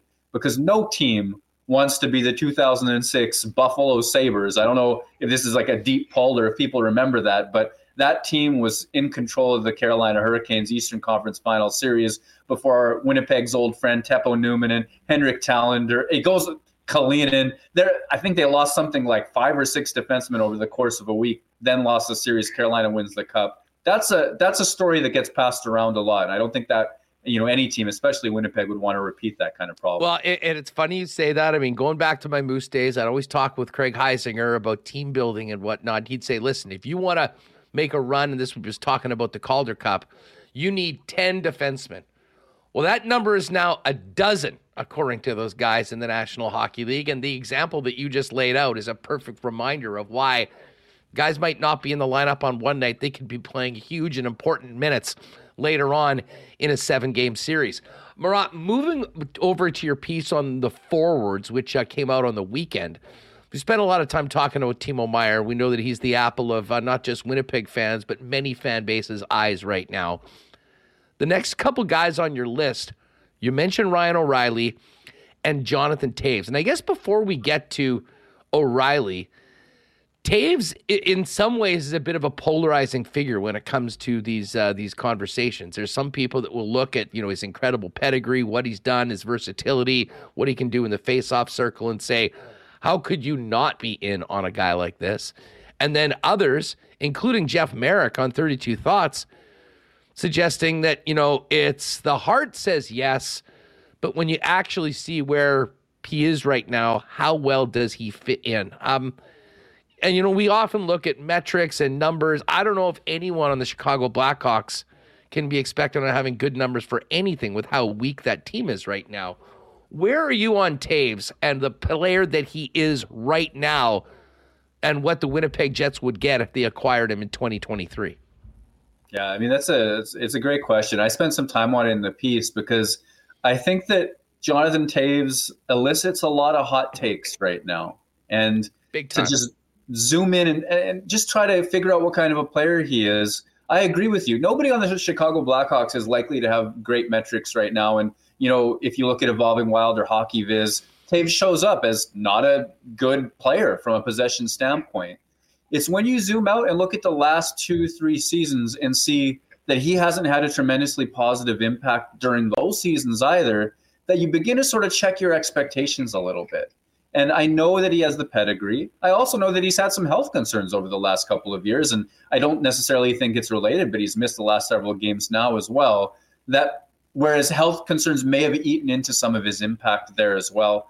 I tend to believe that a veteran with the pedigree that Toews has uh, is the sort that can find the best version of himself down the stretch run in the playoffs and all those sorts of things. But the best version of himself right now is not a Conn Smythe winner, number one center, et cetera, et cetera, is probably somebody who can play on the second or third line. And you know, we talked about winning those battles and getting those pucks out of the draw, out of the zone, and all of that stuff earlier. Well, if you're Scheifele and Wheeler and you need a lefty you can trust, and it's not going to be Adam Lowry because he just took an important face-off, then maybe Jonathan Toews can bump up from whatever third or line or second line role he's playing and play wing up there. He can take the draw, move Scheifele to wing um, play second power play he'd be more of a utility player with experience and pedigree to my to my way of thinking than a star. And if people manage their expectations to that degree, forget about his price tag as a cap hit and all of that, I could still see him helping the Winnipeg Jets. You know, one more for you before we go. Um, Ryan O'Reilly, and we know what O'Reilly's done. He's done it more recently than Jonathan Toews. He's also has not produced very much this year. And when you look at the Green Jacket leaders, he's had one of the worst plus minuses in the league, which does not seem to compute with O'Reilly. Where is he at right now? I mean, yeah, he uh, what a what a surprising enormous minus number, and you know he's not dominating the flow of play for St. Louis, which is astonishing because he's close to a perfect 200 foot player when he's on his game. And he's not that far from being on his game last season, two seasons ago, whereas you have to look a little bit further for Toews to have that kind of impact. So I actually prefer O'Reilly because he's done it more recently. Um, I think he's I think he struggled in St. Louis this year. I also think that he's available. I think there's perfect symmetry with the Paul Stastny acquisition once upon a time as well. I actually like that acquisition a little bit. Um, the possibility of that acquisition for Winnipeg because I believe the playoff version of Ryan O'Reilly would find his game. And if you're looking at that minus number, one little just tidbit on the way out, I think St. Louis goalies have something like an 850 save percentage with Ryan O'Reilly on the ice at five on five this year. That will normalize. You know, he might have given up a few too many chances, but that goal number, that's just one of those crazy things that happens as opposed to his level of play. Murat really enjoyed both pieces in the Athletic, folks. Get over and read them if you haven't already, and uh, make sure you're subscribing to all the great work over there. Thanks very much. Enjoy the weekend, and uh, we'll talk to you next week about a big road trip for the Winnipeg Jets and see if they can keep this uh, winning streak going. Right on us. Thanks so much. Thanks so much. Dub at WPG Murat. That's Murat Ates of the Athletic with us on WST. We are going to talk a little curling coming up. Looking forward to having Reid Carruthers join us before the Brier, but uh, figured we'd get Manitoba champion Matt Dunstone on coming up. We are going to be talking more curling over the course of the next month because the Scotties starts on Friday. Brier in early March, and uh, a whole bunch of Manitoba talent going for national championships on both sides. Of course, all of our curling reports on Winnipeg Sports Talk are brought to you by Princess Auto, a huge supporter of the game, both here in Manitoba and across the country. And of course, you know that Princess Auto is where you'll find the best deals on the most unique assortment of tools and equipment around.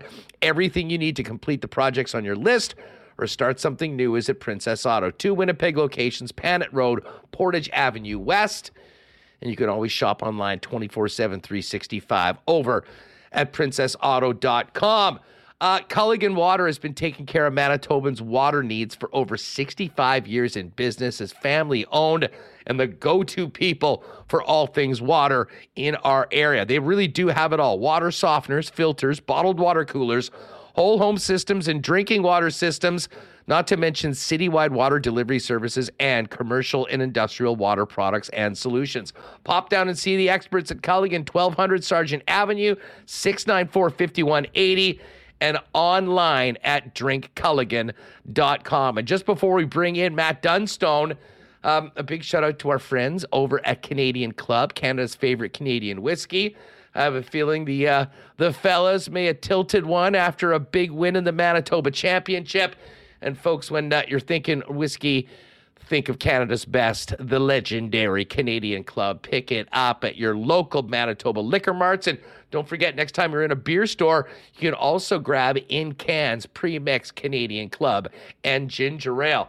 All right, let's get to a little curling talk. Scotties starting on the weekend, Brier coming up after that, and there is a new team on top of Manitoba curling, the top dogs led by Skip Matt Dunstone, who joins me right now. Matty D, congratulations on uh, coming back to Manitoba and getting it done uh, on the weekend. How are you? Oh, you know, hold on a sec. Re, uh, we just got to get the uh, the audio. I'm not hearing you. Uh, hearing you. Okay, Rima, is that is that on our side? Uh, okay, perfect. Matt, yeah, perfect. We got you. Hey, congrats and welcome to the program. How are you doing? Yeah, good. Feels great. Uh, you know, we're still resting and recovering from the little celebration we had uh, Sunday evening, but uh, you know, feels pretty damn good. You know, uh, you know, we spoke at the start of the year, and I mean, it was really one of the big stories in curling. I mean, there was a lot of player movement, a lot of different teams that were being put together. And um, maybe the most exciting one in the country was the one that you put together, coming back and representing your home province of Manitoba. Um, you know, you got incredible experience with BJ Neufeld.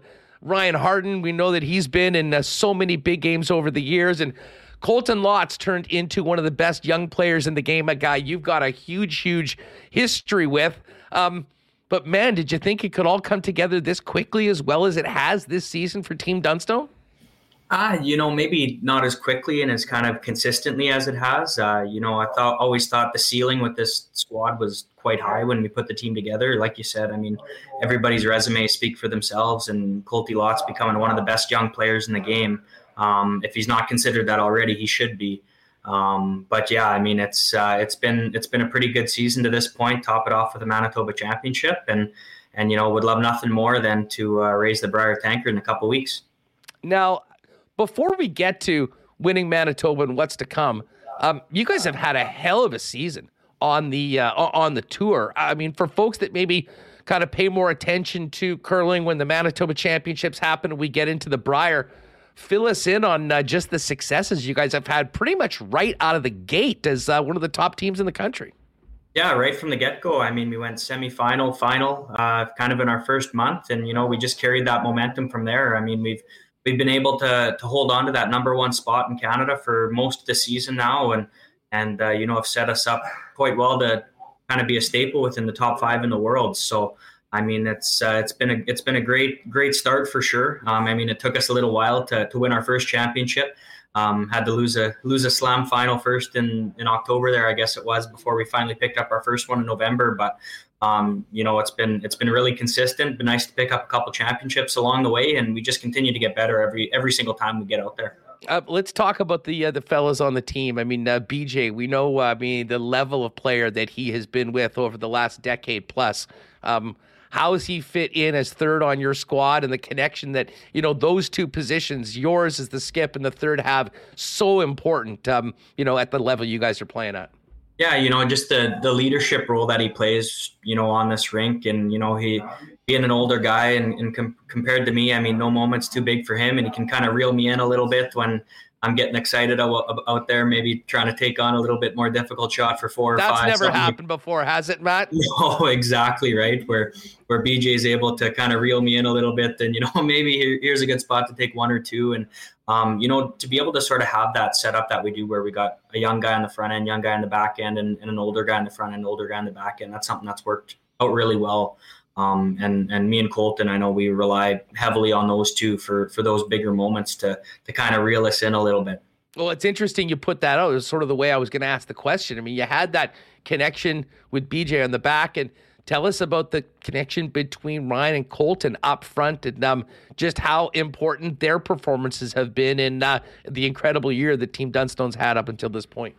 Yeah, awesome. I mean, everybody's kind of in their normal position except for Colton. I mean, Colton's been a lifelong third or even a skip last year. So this was a brand new position for him. And, and he's done nothing but just blossom into one of the best seconds in the world um, right from the get go. I mean, the, we knew the shot making was going to be there. Um, that's obvious with him, but just the the sweeping and, and the weight judging and, and what the work he's had to put in on that side of things. Um, again, brand new territory for him, and and he's been phenomenal. Um, him and Ryan are, are so good at communicating with one another, and and you know the the way they navigate a rock down the sheet is better than anybody else. And uh, you know that they both of them have played enormous roles in our success. Uh, so let's take us back to uh, back to Neepawa on the run you guys had. I mean, first of all, how cool was it for you just being back in the Manitoba Championships again?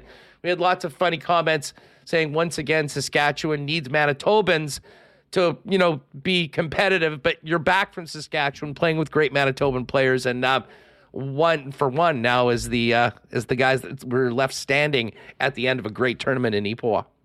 Yeah, it felt great. I mean, just to be back there, seeing familiar faces, obviously people who were working for Curl Manitoba, um, being able to see a lot of family and, and, close friends that I hadn't seen for a while out in Neepawa cheering us on. Um, I mean, that's that's sort of the stuff that I've been missing quite a bit uh, with my five years that I had over in Saskatchewan. So, you know, it was great to great to even compete against a lot of familiar faces, people that you would have played against in juniors and early in my men's career too. So, um, you know, felt very comfortable early on. Um, great to see everybody and and you know to come back and pick up a championship in our first ever year together mean, means a lot. Um, I know Colton specifically has had a lot of heartbreak in this event, and, and obviously BJ had too, kind of before they started winning um, at a rapid pace. So uh, I mean, that's it's an event that meant a lot to us. I, I, think you could see that sort of how we celebrated after the win. Um, even though we knew we were going to the Brier, um, regardless of what happened in that game, you could see how much it meant to us. Well, it, exactly. And I mean, uh, obviously, it was against Reid Carruthers, who's also a great friend of the program and one of the top teams. And they've had their own issues with, uh, you know, looking a little different from where things are out on the world tour as opposed to how they were in Manitoba. But uh, no doubt, two heavyweight teams like that was going to be a hell of a final. And that's exactly what it is. But you guys had to had to work the full ten to uh, pull that one out. Yeah, we in an eight end game that that one wouldn't have worked out in our favor. So luckily we had the ten to work with, and I mean it's we kind of joked right from September with Reid's team that you know likely that that was going to be the final, and and sure enough, here we are. I think that was our seventh or eighth matchup against them this year, um, and we have already played them in two finals prior to that. So I mean, that it was it wasn't uncharted territory by any stretch of the matter, and and you know I think it's a great thing for the province of Manitoba to have two of the top level teams in the world kind of duking it out, pushing each other, um, being able to play in that sort of event in that sort of setting before the Brier and the World Championships, I think is something that is is hugely important to have within your province, and it's it's things that are going to make both our teams better for the years to come. Matt Dunstone, Manitoba champ, is with us. I'm sure that sounds good to be introduced that way. Uh, just for people that I mean, you're still out west as as your as your home base right now. You've got guys here, Harnden's at West. How have things worked? I mean, when you guys aren't playing in events, um, how much time do you guys get to practice together? And maybe because of that, what are this couple weeks going to look like heading into uh, this massive event for you guys representing the Buffalo at the Brier? Yeah, we're like you said, we're scattered a little bit everywhere. Ryan's obviously Sault Ste. Marie, our coach Adam in Ottawa, and I'm here in Kamloops. I mean, a lot of what our season has been is, is getting together, whether it be in Winnipeg or um, wherever the event is. We, we usually get there a handful of days early. Um, before the provincials, I was in Winnipeg for over a week um, practicing with the guys. Um, and the and the Brier is going to be very similar to that. I mean, it's it's a long lot of days away from home, um, but you know, it's it's winning those championships, be putting yourselves in those moments that sort of make it all worth it. And um, so our plan right now is to head over to London. I believe we're going to leave Monday morning, um, kind of first thing. Uh, Brier starts on Friday, so we'll have three or four days there to uh, practice up together and, and get ready to rock once again. You've been uh, you've been there before, but um, never with this team, and um, now, of course, representing Manitoba. Been a long, you know, I mean, you're still such a young guy, but have been playing at such a high level for so long. I imagine, even with all the experiences you've had before, this is going to be really special. Yeah, absolutely. I mean, you, you play in all those briers prior to, and, and you see the Manitoba jacket over there on the other sheet, and that's always a little bit weird. And know, I think it's quite fitting that uh, our very first game at the Brier this year is against Saskatchewan. Um, and one of my old teammates, Dustin Kidby, is on the team as well um, as the alternate. So that's that's going to be pretty cool. Um, that very first game there, I'm looking forward to that. Um, you know, it, Saskatchewan was a phenomenal province to me over the last five years. Um, but you know, at the end of the day, home is home, and and to be able to put on that Buffalo for the very first time, and and you know, I, that's that's something that's invaluable, and you know, just re- really looking forward to that moment. Yeah, you won't be as welcomed at the Labor Day Classic next year, uh, maybe between the Bombers and Riders. But uh, hey, that was always the way it was, anyways. As uh, we knew you were a Manitoba guy at home. Matt Dunstone is with us. Brier coming up on the 3rd of March. And I mean, obviously, uh, you know, I think most people that follow curling know, but you kind of alluded to this that you knew you were going to be going as one of the top teams in the country. Um, but man, with that extra opportunity and those extra teams, it makes this field even more competitive. And I'm not sure the quality of curling has ever been better than it is right now from coast to coast in Canada as represented in that Brier field. I think over like even the last three or four years, the, the comment has always been, well, this is the best Brier field yet.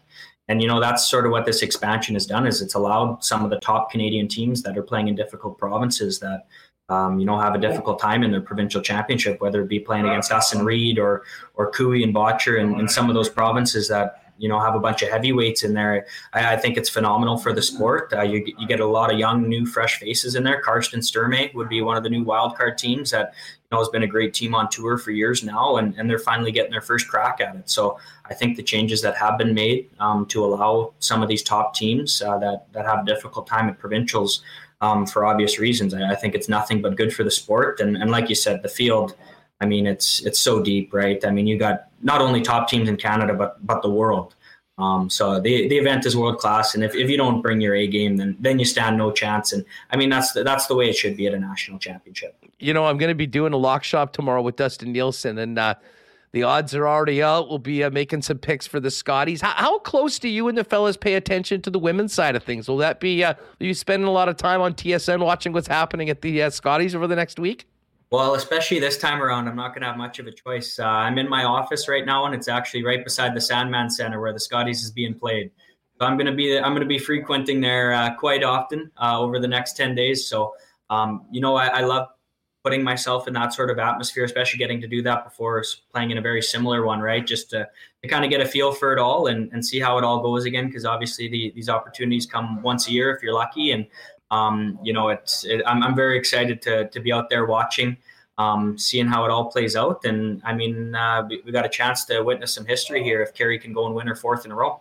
Well, and uh, listen, it's going to be a real fun month for uh, Canadian curling fans, but especially ones right here in Manitoba. You got Kerri, the legend herself, Jen Jones, and uh, obviously would be uh, would not be opposed to seeing a rematch of that Manitoba final in a big game on the weekend at the Brier with yourself and of course the uh, the Carruthers team. Matt, congratulations again. I know we'll be speaking with you again soon. Uh, good luck at the Brier and uh, enjoy the Scotties next week. You bet. Yeah, looking forward to getting a little bit of rest here, recovering from the celebration on the weekend, and looking forward to taking in some great, uh, some great curling and cheering on our four Manitoba teams in the Scotties. Four Manitoba teams, just amazing. Um, I'll tell you what, there's going to be a lot of talk about Manitoba curling, and uh, you're at the top of the mountain right now. Congratulations again.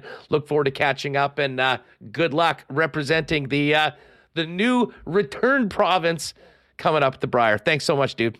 I love it. Thanks, Andrew. Good stuff. There's Matt Dunstone. You can follow them on Twitter at Team Dunstone for the latest on your Manitoba champs. All right, uh, we got to get Remo back in here. There's a few things that we definitely need to touch on, but before we do that, Matt was just mentioning the big celebration in Neepawa after they won the uh, won the won the uh, the, the uh, trip to the Brier. Well, the opportunity to represent Manitoba. Um, listen, a lot of those celebrations might involve beers. And when you're in Manitoba celebrating a Manitoba title, I would imagine that some of Manitoba's favorite beer, Little Brown Jug, was involved. Of course, you can get the great taste of Little Brown Jug at the brewery and tap room down on William Avenue. You can also grab it at fine beer stores. Make sure to check out that new Good Times variety pack. And heck, when you're uh, out on the town, maybe grabbing a pint Check out if they've got 1919 available at fine bars and restaurants throughout the city. Do not forget, you can also order Little Brown Jug for delivery online at littlebrownjug.ca and save the date, March 29th. The next edition of Winnipeg Sports Talk Sports Trivia at Little Brown Jug will have ticket information in a week or two for you folks here on WST. And hey, Big shout out to our guy Nick and uh, Nick and Nikki over at the Nick and Nikki DQ group. Four locations in Winnipeg and Manitoba to serve you, including the very busy DQ down in Niverville.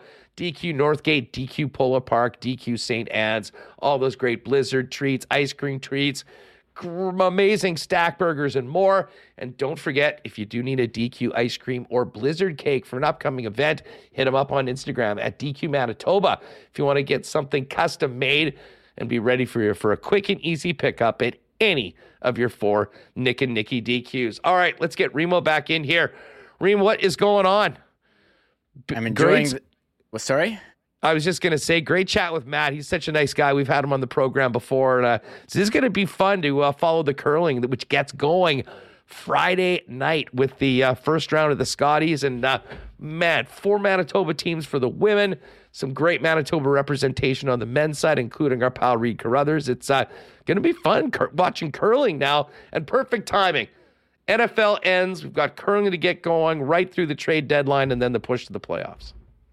Yeah, I agree. Perfect timing. Some big curling and big teams from Manitoba. Nice that they have these wild cards. And I always thought it was kind of unfair. Like if you played in a like hockey, if you play in a stacked division, kind of get screwed in the playoffs. If you play in a stacked province, you may not get in. Reid Carruthers, he's ranked pretty high. You know, you lose one game, but thankfully they have the wild card, so his team can get in too. I was actually thinking about this recently. You know, you just think the Scotties like Tournament of Hearts. Like I thought it was like Lord Scotty or something. It's named after. It's actually like the the toilet paper, right? The paper yeah, towel. paper towels. Yeah, yeah. It might even I like the Scotties now even more. I totally you know you I haven't watched in a while. They have the paper towels on the on the ice now, not Oh, yeah? digitally. They're actually I think they're actually there. Not digitally, yes. but but um, they have the, they have it painted on. But I, I forgot it was named after uh, paper towel. The tournament, great yeah, paper Scott towel, Towels, longtime supporter of uh, of the Scotties.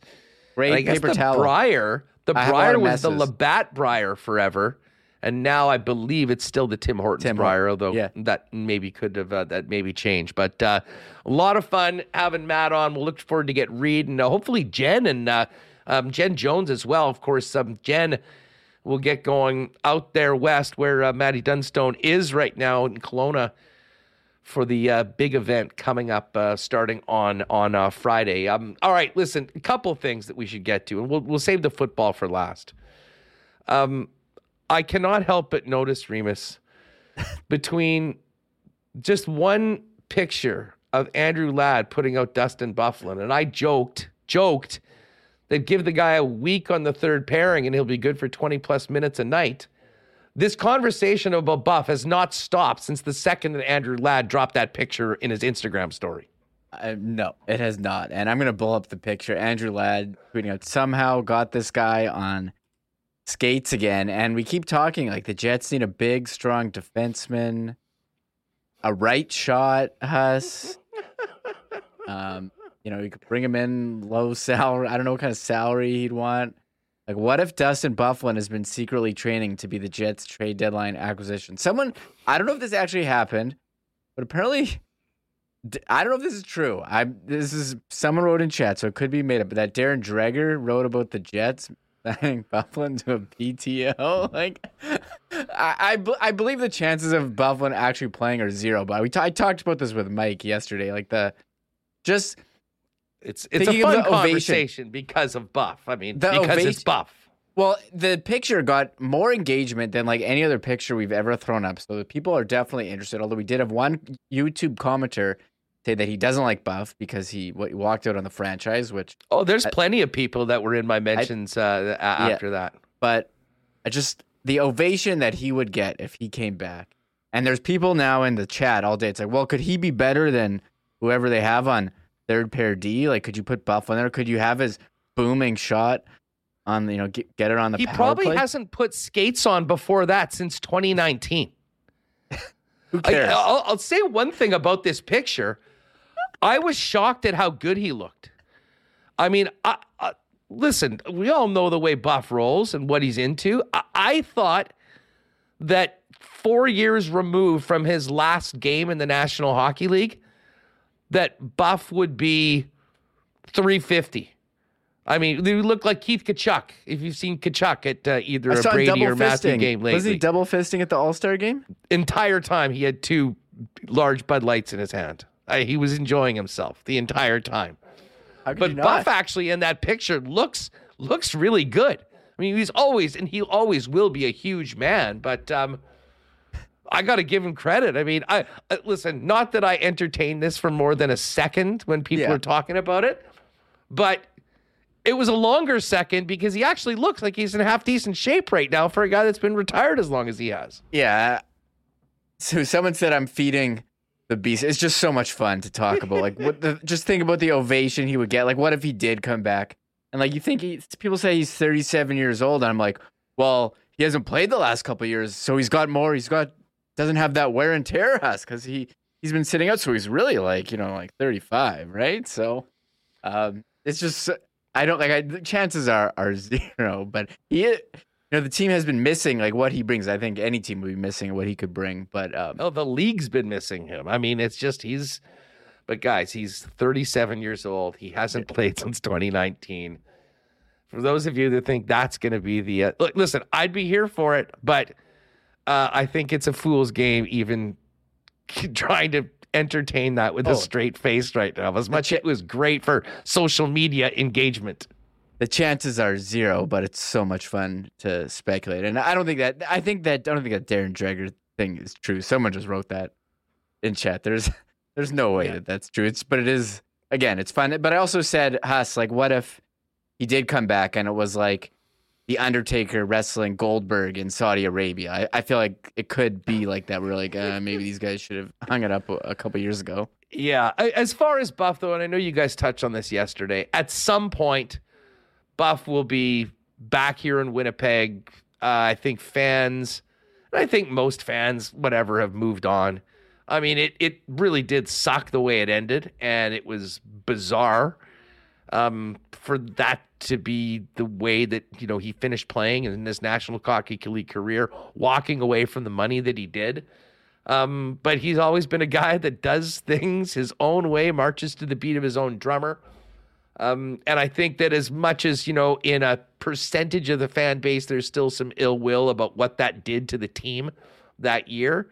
Um, I think that would be uh, gone in a heartbeat if uh, it was announced that Buff would be coming back. And I'm not sure whether I would imagine does Buff go into the the Ring of Honor at some point or the Jets Hall of Fame uh, at some point? Uh, it might take a little bit more I- time, and I think that would happen even no matter what. If it did happen, it would be down the road. But man, if you're talking about Hall of Fame, I mean Blake Wheeler guaranteed going in there. Dustin Byfuglien, pretty darn close considering you know the time that he spent here with this uh, with this team. I think that the you know who uh, Mike said yesterday in our conversation, just the relationship between him and the organization put as it's complicated. Like you know when you put your relationship Yeah, status on, On Facebook, Yeah, so yeah, I, I think it's gonna take a while because you, I think it's still pretty fresh. Like if the Jets were, you know, there were a couple years, like his contract would have already expired, but I mean those two years that he walked away, they really, um, really missed him. And you think about you know a championship window, it, it did hurt. Well, it was the timing of everything too. I mean, listen, if Yeah. uh, you know, if he finishes up, um, you know, at the end of 2019 and says, "Listen, it's been a great career, but I'm done," the team probably handles things differently. And it's Yes. still, it does make me sick that the last game that he played as a Winnipeg Jet was that basic no-show by the team in St. Louis in Game Six after the infamous Game Five loss here uh, here in the and the fact that that Game Five was the last time that he played on the ice in front of Winnipeg Jet fans. That being said, mark my words, at some point there will be some sort of a uh, reconciliation and a recognition of Buff's incredible time here in Winnipeg, and uh, you'll get a chance to throw the 33s on one more time and give it up for the big guy. But uh, don't think that it's coming anytime soon or involving him actually playing in another National Hockey League game. But it was great to see him looking good and back out on um, back out on the ice. Um, Remo, before we get to this hot the football stuff, um, baseball's just around the corner. I cannot wait for Goldeye season. The Fish have been making a whole bunch of moves. It was great chat with Greg Tagert, the new manager, a couple weeks ago on this program. But we got some rule changes. First of all, the pitch clock is in effect in the Northern League, which is going to be amazing. Games will be much, much quicker.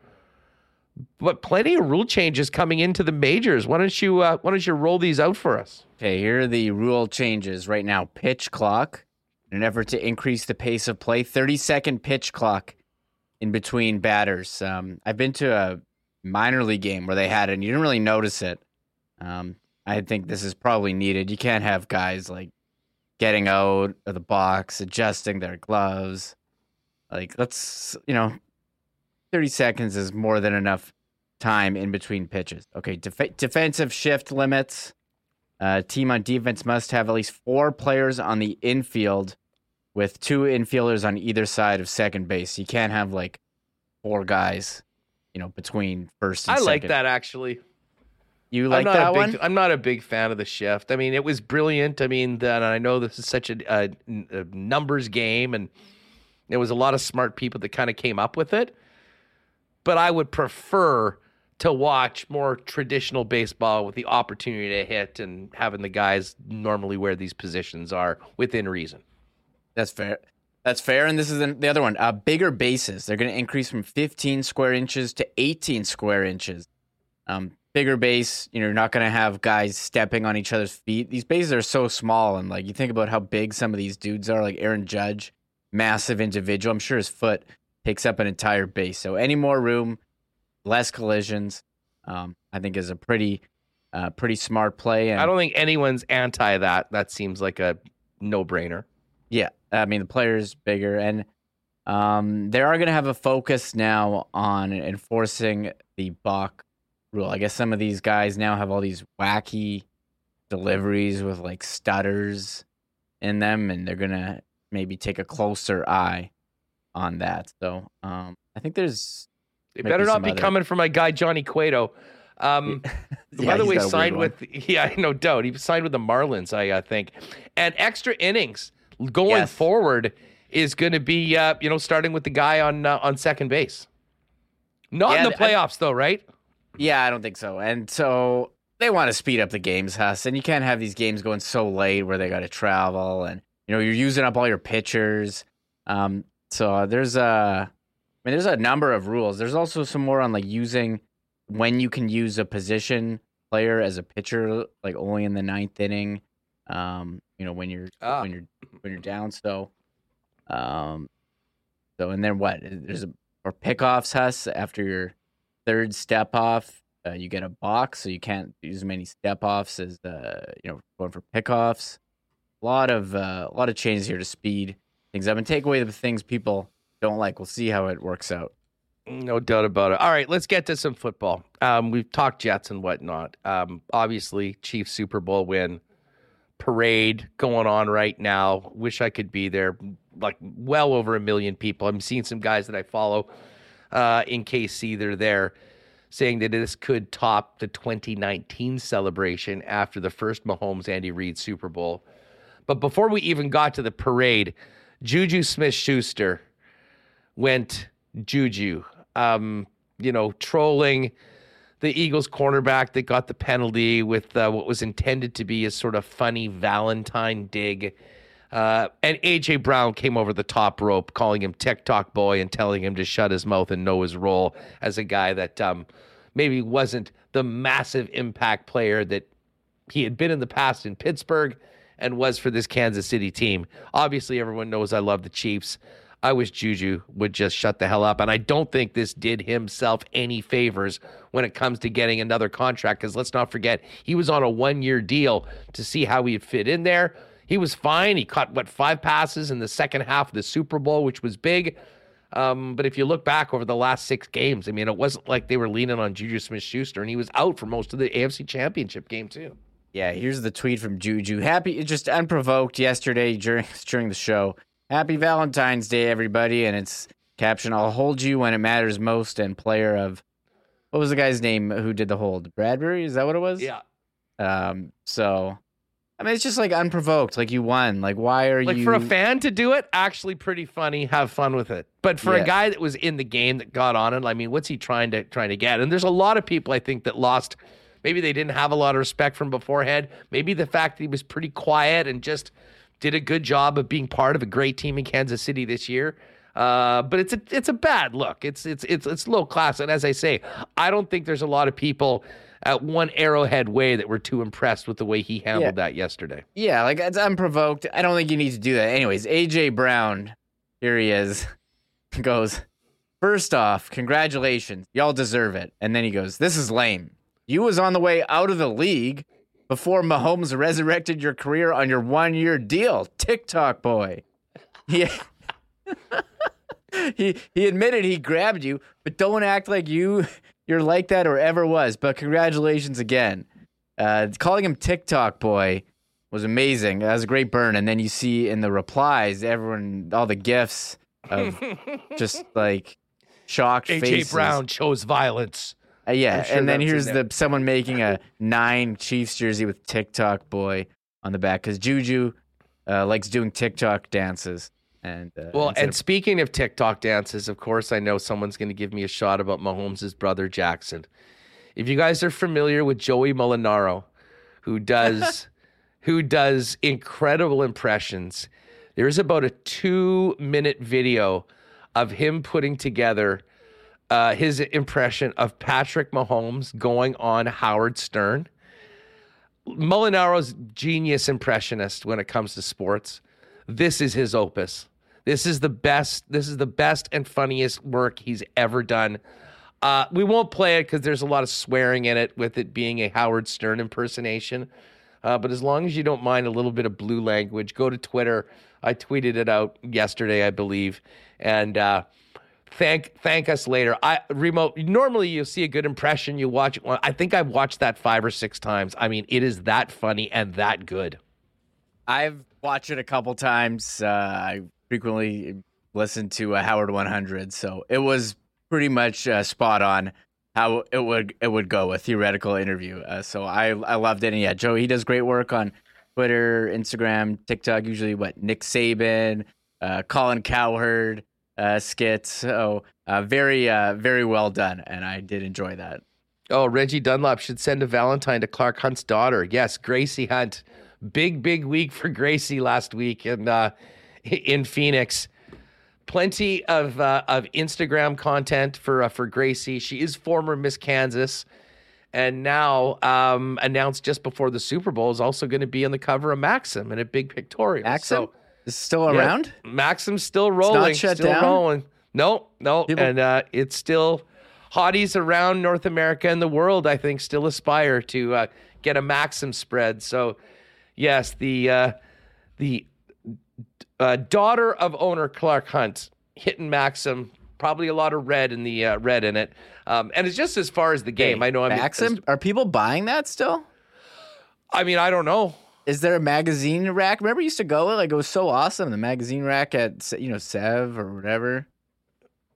Listen, that was uh, yeah, yeah. Listen, if you're if you're of a certain age, you were you were jumping on that Maxim, and really Maxim made a lot of a lot of women into like superstars because the profile of being like on the cover of Maxim was so huge. I mean, you can basically go down the list like the Megan Foxes of the world. I mean, there's a there's a number of them that kind of shot to notoriety through Maxim and then win. And I do think they still do the Maxim 100 every yeah, year. I just, the hot, I just googled the Hot 100. They did do it for. Yeah, I didn't know you, you number could one, do Paige, the Hot 100. Paige Spiranac, did she get? Did she take number one this year?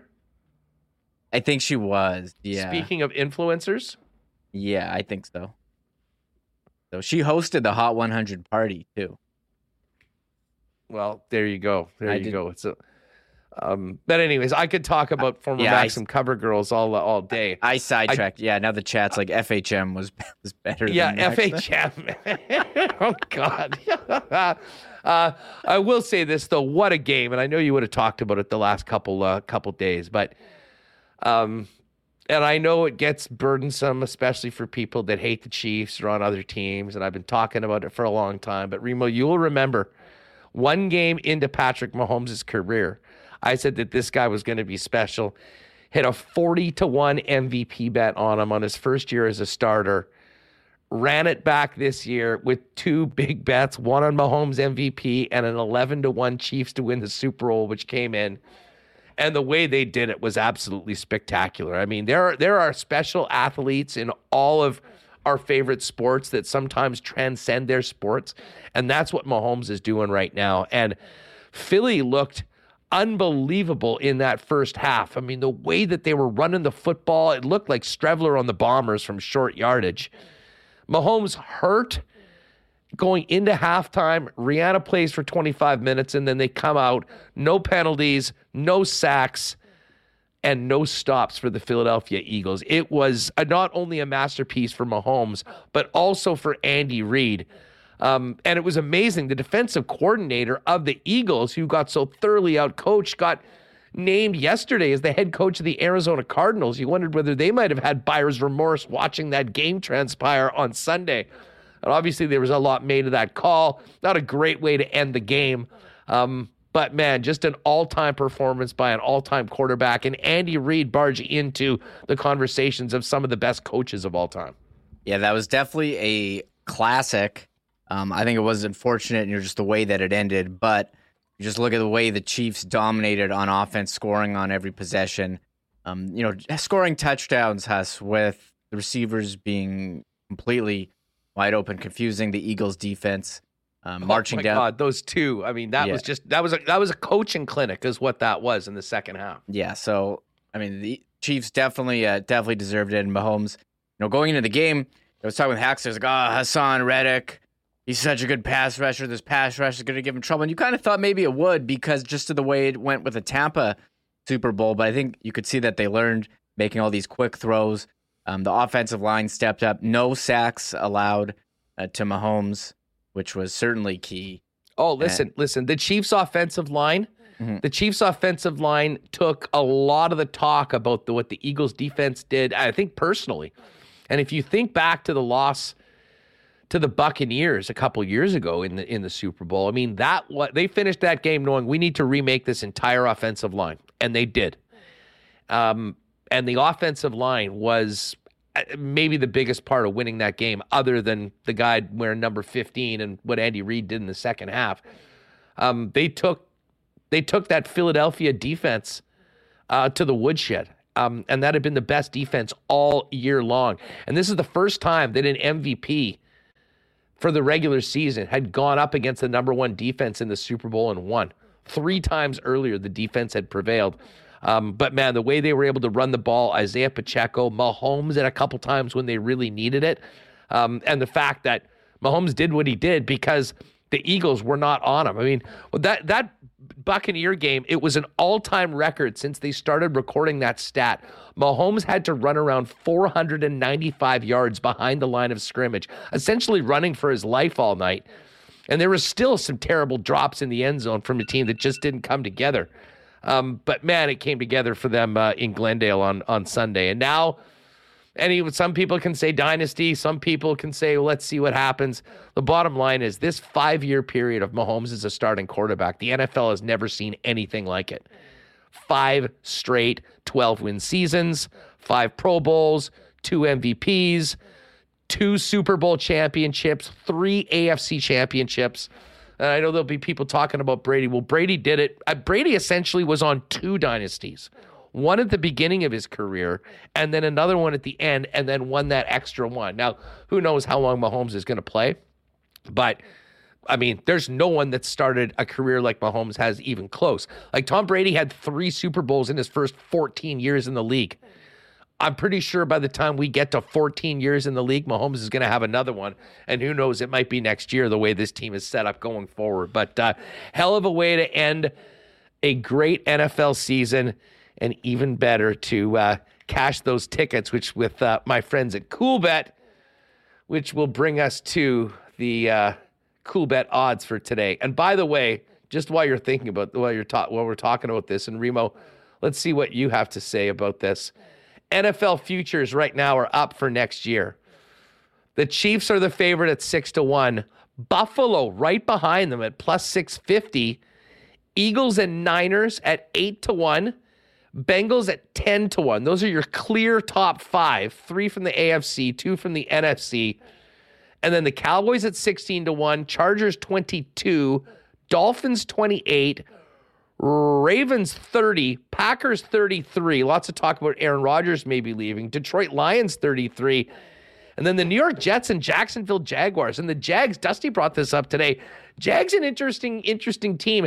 I'm not sure we'll see a number better than 35 to 1, considering the hype that'll be going in around Trevor Lawrence coming off that great season that he and his team had, coming from the worst team in the league two years in a row to being AFC South champs. That seems really low, thirty-five to one for a team that was in the playoffs behind teams that weren't, like the Packers. And in a terrible dis- in a terrible division. I mean, you can probably count them to win that division again next year, considering what they had last season. Yeah, and they have a, you know a top quarter, you know top pi overall pick uh, and quarterback and, and Trevor Lawrence. So actually, that's low with Jacksonville. Now I don't know if they're going to win, but um, you know, thirty-five to one just seems like good value. Yeah, no doubt about it. Um, anyways, tonight in the National Hockey League, and if you want to get to today's lock shop, Dusty and I were back at it with picks for the Genesis Open. Tiger Woods is back. By the way, you can get Tiger Woods to make the cut at plus 147 over at CoolBet as well. Um, so you can check that out for our hockey picks tonight. But we do have a bunch of games. Uh, Blackhawks, Leafs, Leafs minus 556 on the money line. To win by three is Wow. still minus 118. I, I, that might be the biggest spread I think I've seen all year in a long time. Um, Tampa minus 251 fave in Zona against the Coyotes. Oilers, big home favorite, minus 231 against the Wings. Uh, I like Avalanche Wild dropping the puck at 8:30 tonight. This will be interesting. I like Abs on the road actually, plus 115. It's gone down a little bit throughout the day. Buffalo and Anaheim to take on the Ducks. Ducks uh, plus 180 home dogs. Buffalo puck line plus 116. And then the New York Rangers continuing their strong play of late. And Vancouver looking to come back from that embarrassment by the Detroit Red Wings a couple nights ago. Rangers minus 196 and the Vancouver Canucks are plus 165. Uh, if you haven't played a CoolBet before and you want to get in uh, on you're making your first deposit, use the promo code WST for a 100% bonus up to 200 bucks uh, on that first deposit over at coolbet.com. Remo, what's going on tonight? What's on the docket? Uh, well, I actually don't know. Uh, maybe working on some stuff for this. Always editing videos and doing whatnot. Watching hockey. Um, I don't know. I actually don't have don't have plans. I'm really excited. I you know we have a treadmill in our house, and I had to get a warranty repaired. And like two months later, I finally got the part. So I'm like itching to put that put that in. I got to find Just time bust for it, that. bust a few miles, uh, miles on the treadmill and uh, watch some hockey. I exactly. I do want to say we we were talking about the all-time leaders for um, Jets, you know, Winnipeg history with 1.0 us and you know, NHL.com does make it easy to go and you just have to go to the Coyotes history, search for defenseman, and look, here's the Coyotes. These are all the Coyotes franchise leaders for points by a defenseman here. Uh, Phil Are there Housley. any guys that actually played for the Coyotes? Uh, yeah, number 10, Keith Yandle, 59 points in 2010. 11. And that's why I keep saying, you know, for just for marketing purposes, like, what are we doing here? Um, Arizona, like Arizona Coyotes, all their franchise leaders are from Winnipeg. Does anyone in Arizona get like care what happened there? Absolutely not. So, like, let them honor their own history. Listen, what we're doing here is we're recognizing Phil Housley as the assist leader. Yeah, 79 for defense. He's got yeah. sit here the assist leader. So Morrissey, what he was he at forty five yesterday, um, in a season. Here's the assist leaders: Housley seventy nine and 92, 93. Housley 63, 91, 92. Babych sixty one and 82, 83. Housley fifty three and 90, 91, and then Babych 49, 84, 85. Babych 49. So it keeps going. Fredrik Olausson's got a 47. So we'll see where Morrissey lands on, on there. Us and then points, you know, how Well, I think Morrissey's a shoe in to end up being second overall. I mean, just that a season? 92 93 season was just magic. I mean, Selanne scoring 76 goals, and it seemed like about 65 or 70% of them were assisted by Phil Housley, who had that monster, monster season. I He'll mean, be- that was magical. Yeah, he'll be top five. I mean, if you want to be number two in franchise in Winnipeg hockey history for assists, you need to get 63. We need like 20 more and 30. I guess he was on like, it'll be close for points. I think he's got like 54. I have it on another tab that I don't want to go to right now, but. Um, you know, points. Housley is second too with 86 and 90. Can he get to 80? Can he get 30 more points? I think he can get. You know, he'll get to top five in both, but how high will he get? So again, I, it's, yeah, I guess that's the yeah, good call. I was thinking 56 already, but those are his points. So It's yeah, he's yeah, it's like- 18, 18 to get number two or to tie Phil Housley at number two. Just goes to show you. Now we are in a bit of a different era. Goals not quite as easy to score on, but um, Phil was pretty special, man. And of course, he's the guy that came for Dale Hawerchuk. Um, so the legend of Hawerchuk kind of lived on even after he was traded, which disappointed many uh, because Phil Housley had some monster seasons here with the uh, with the Winnipeg Jets. Oh. All right, Here, actually, one other thing I was going to send you. I know we gotta gotta go. Do you see this Friesen report about the Winnipeg Ice? I DM'd it to you during the show. It came out during Paul Friesen Live- saying that the live Winnipeg, reaction. here live reaction. I'll pull it up right now. And remember, we had the report from Mike Sawatzky around December that they got fined by the WHL and he had to uh, he had to what you know take it back. I think is that I'm trying to remember what happened.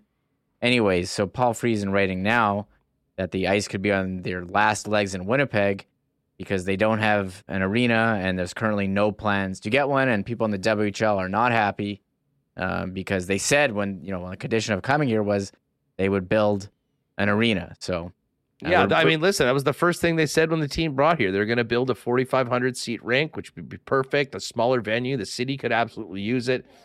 Uh, and listen, the pandemic happened.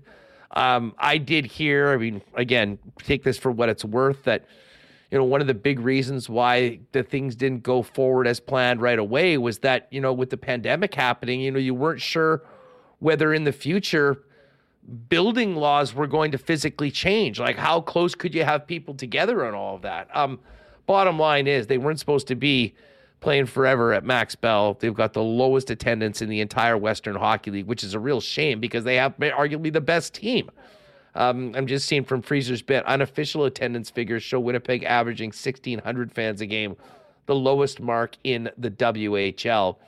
And um, as he noted, the Winnipeg Warriors back in, uh, I guess, the early 80s lasted four years, and we'll see what happens. That being said, bottom line is if you want to get out and see some great junior hockey right now, get out and check out the ice because they are a uh, they are a juggernaut right now. They just pumped Edmonton seven one, and uh, we'll look forward to. Uh, cannot wait for those playoff games, and hopefully the place can be packed. But this team is too good to be playing in front of such small small crowds.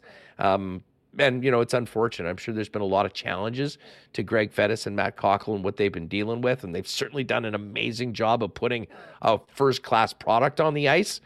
Um, but at the end of the day, the home is going to be a major, major issue for the team. Maybe get into this a little bit tomorrow on the program. We do have to go and get the podcast up. Thanks so much to Matt Dunstone. And congratulations again to him.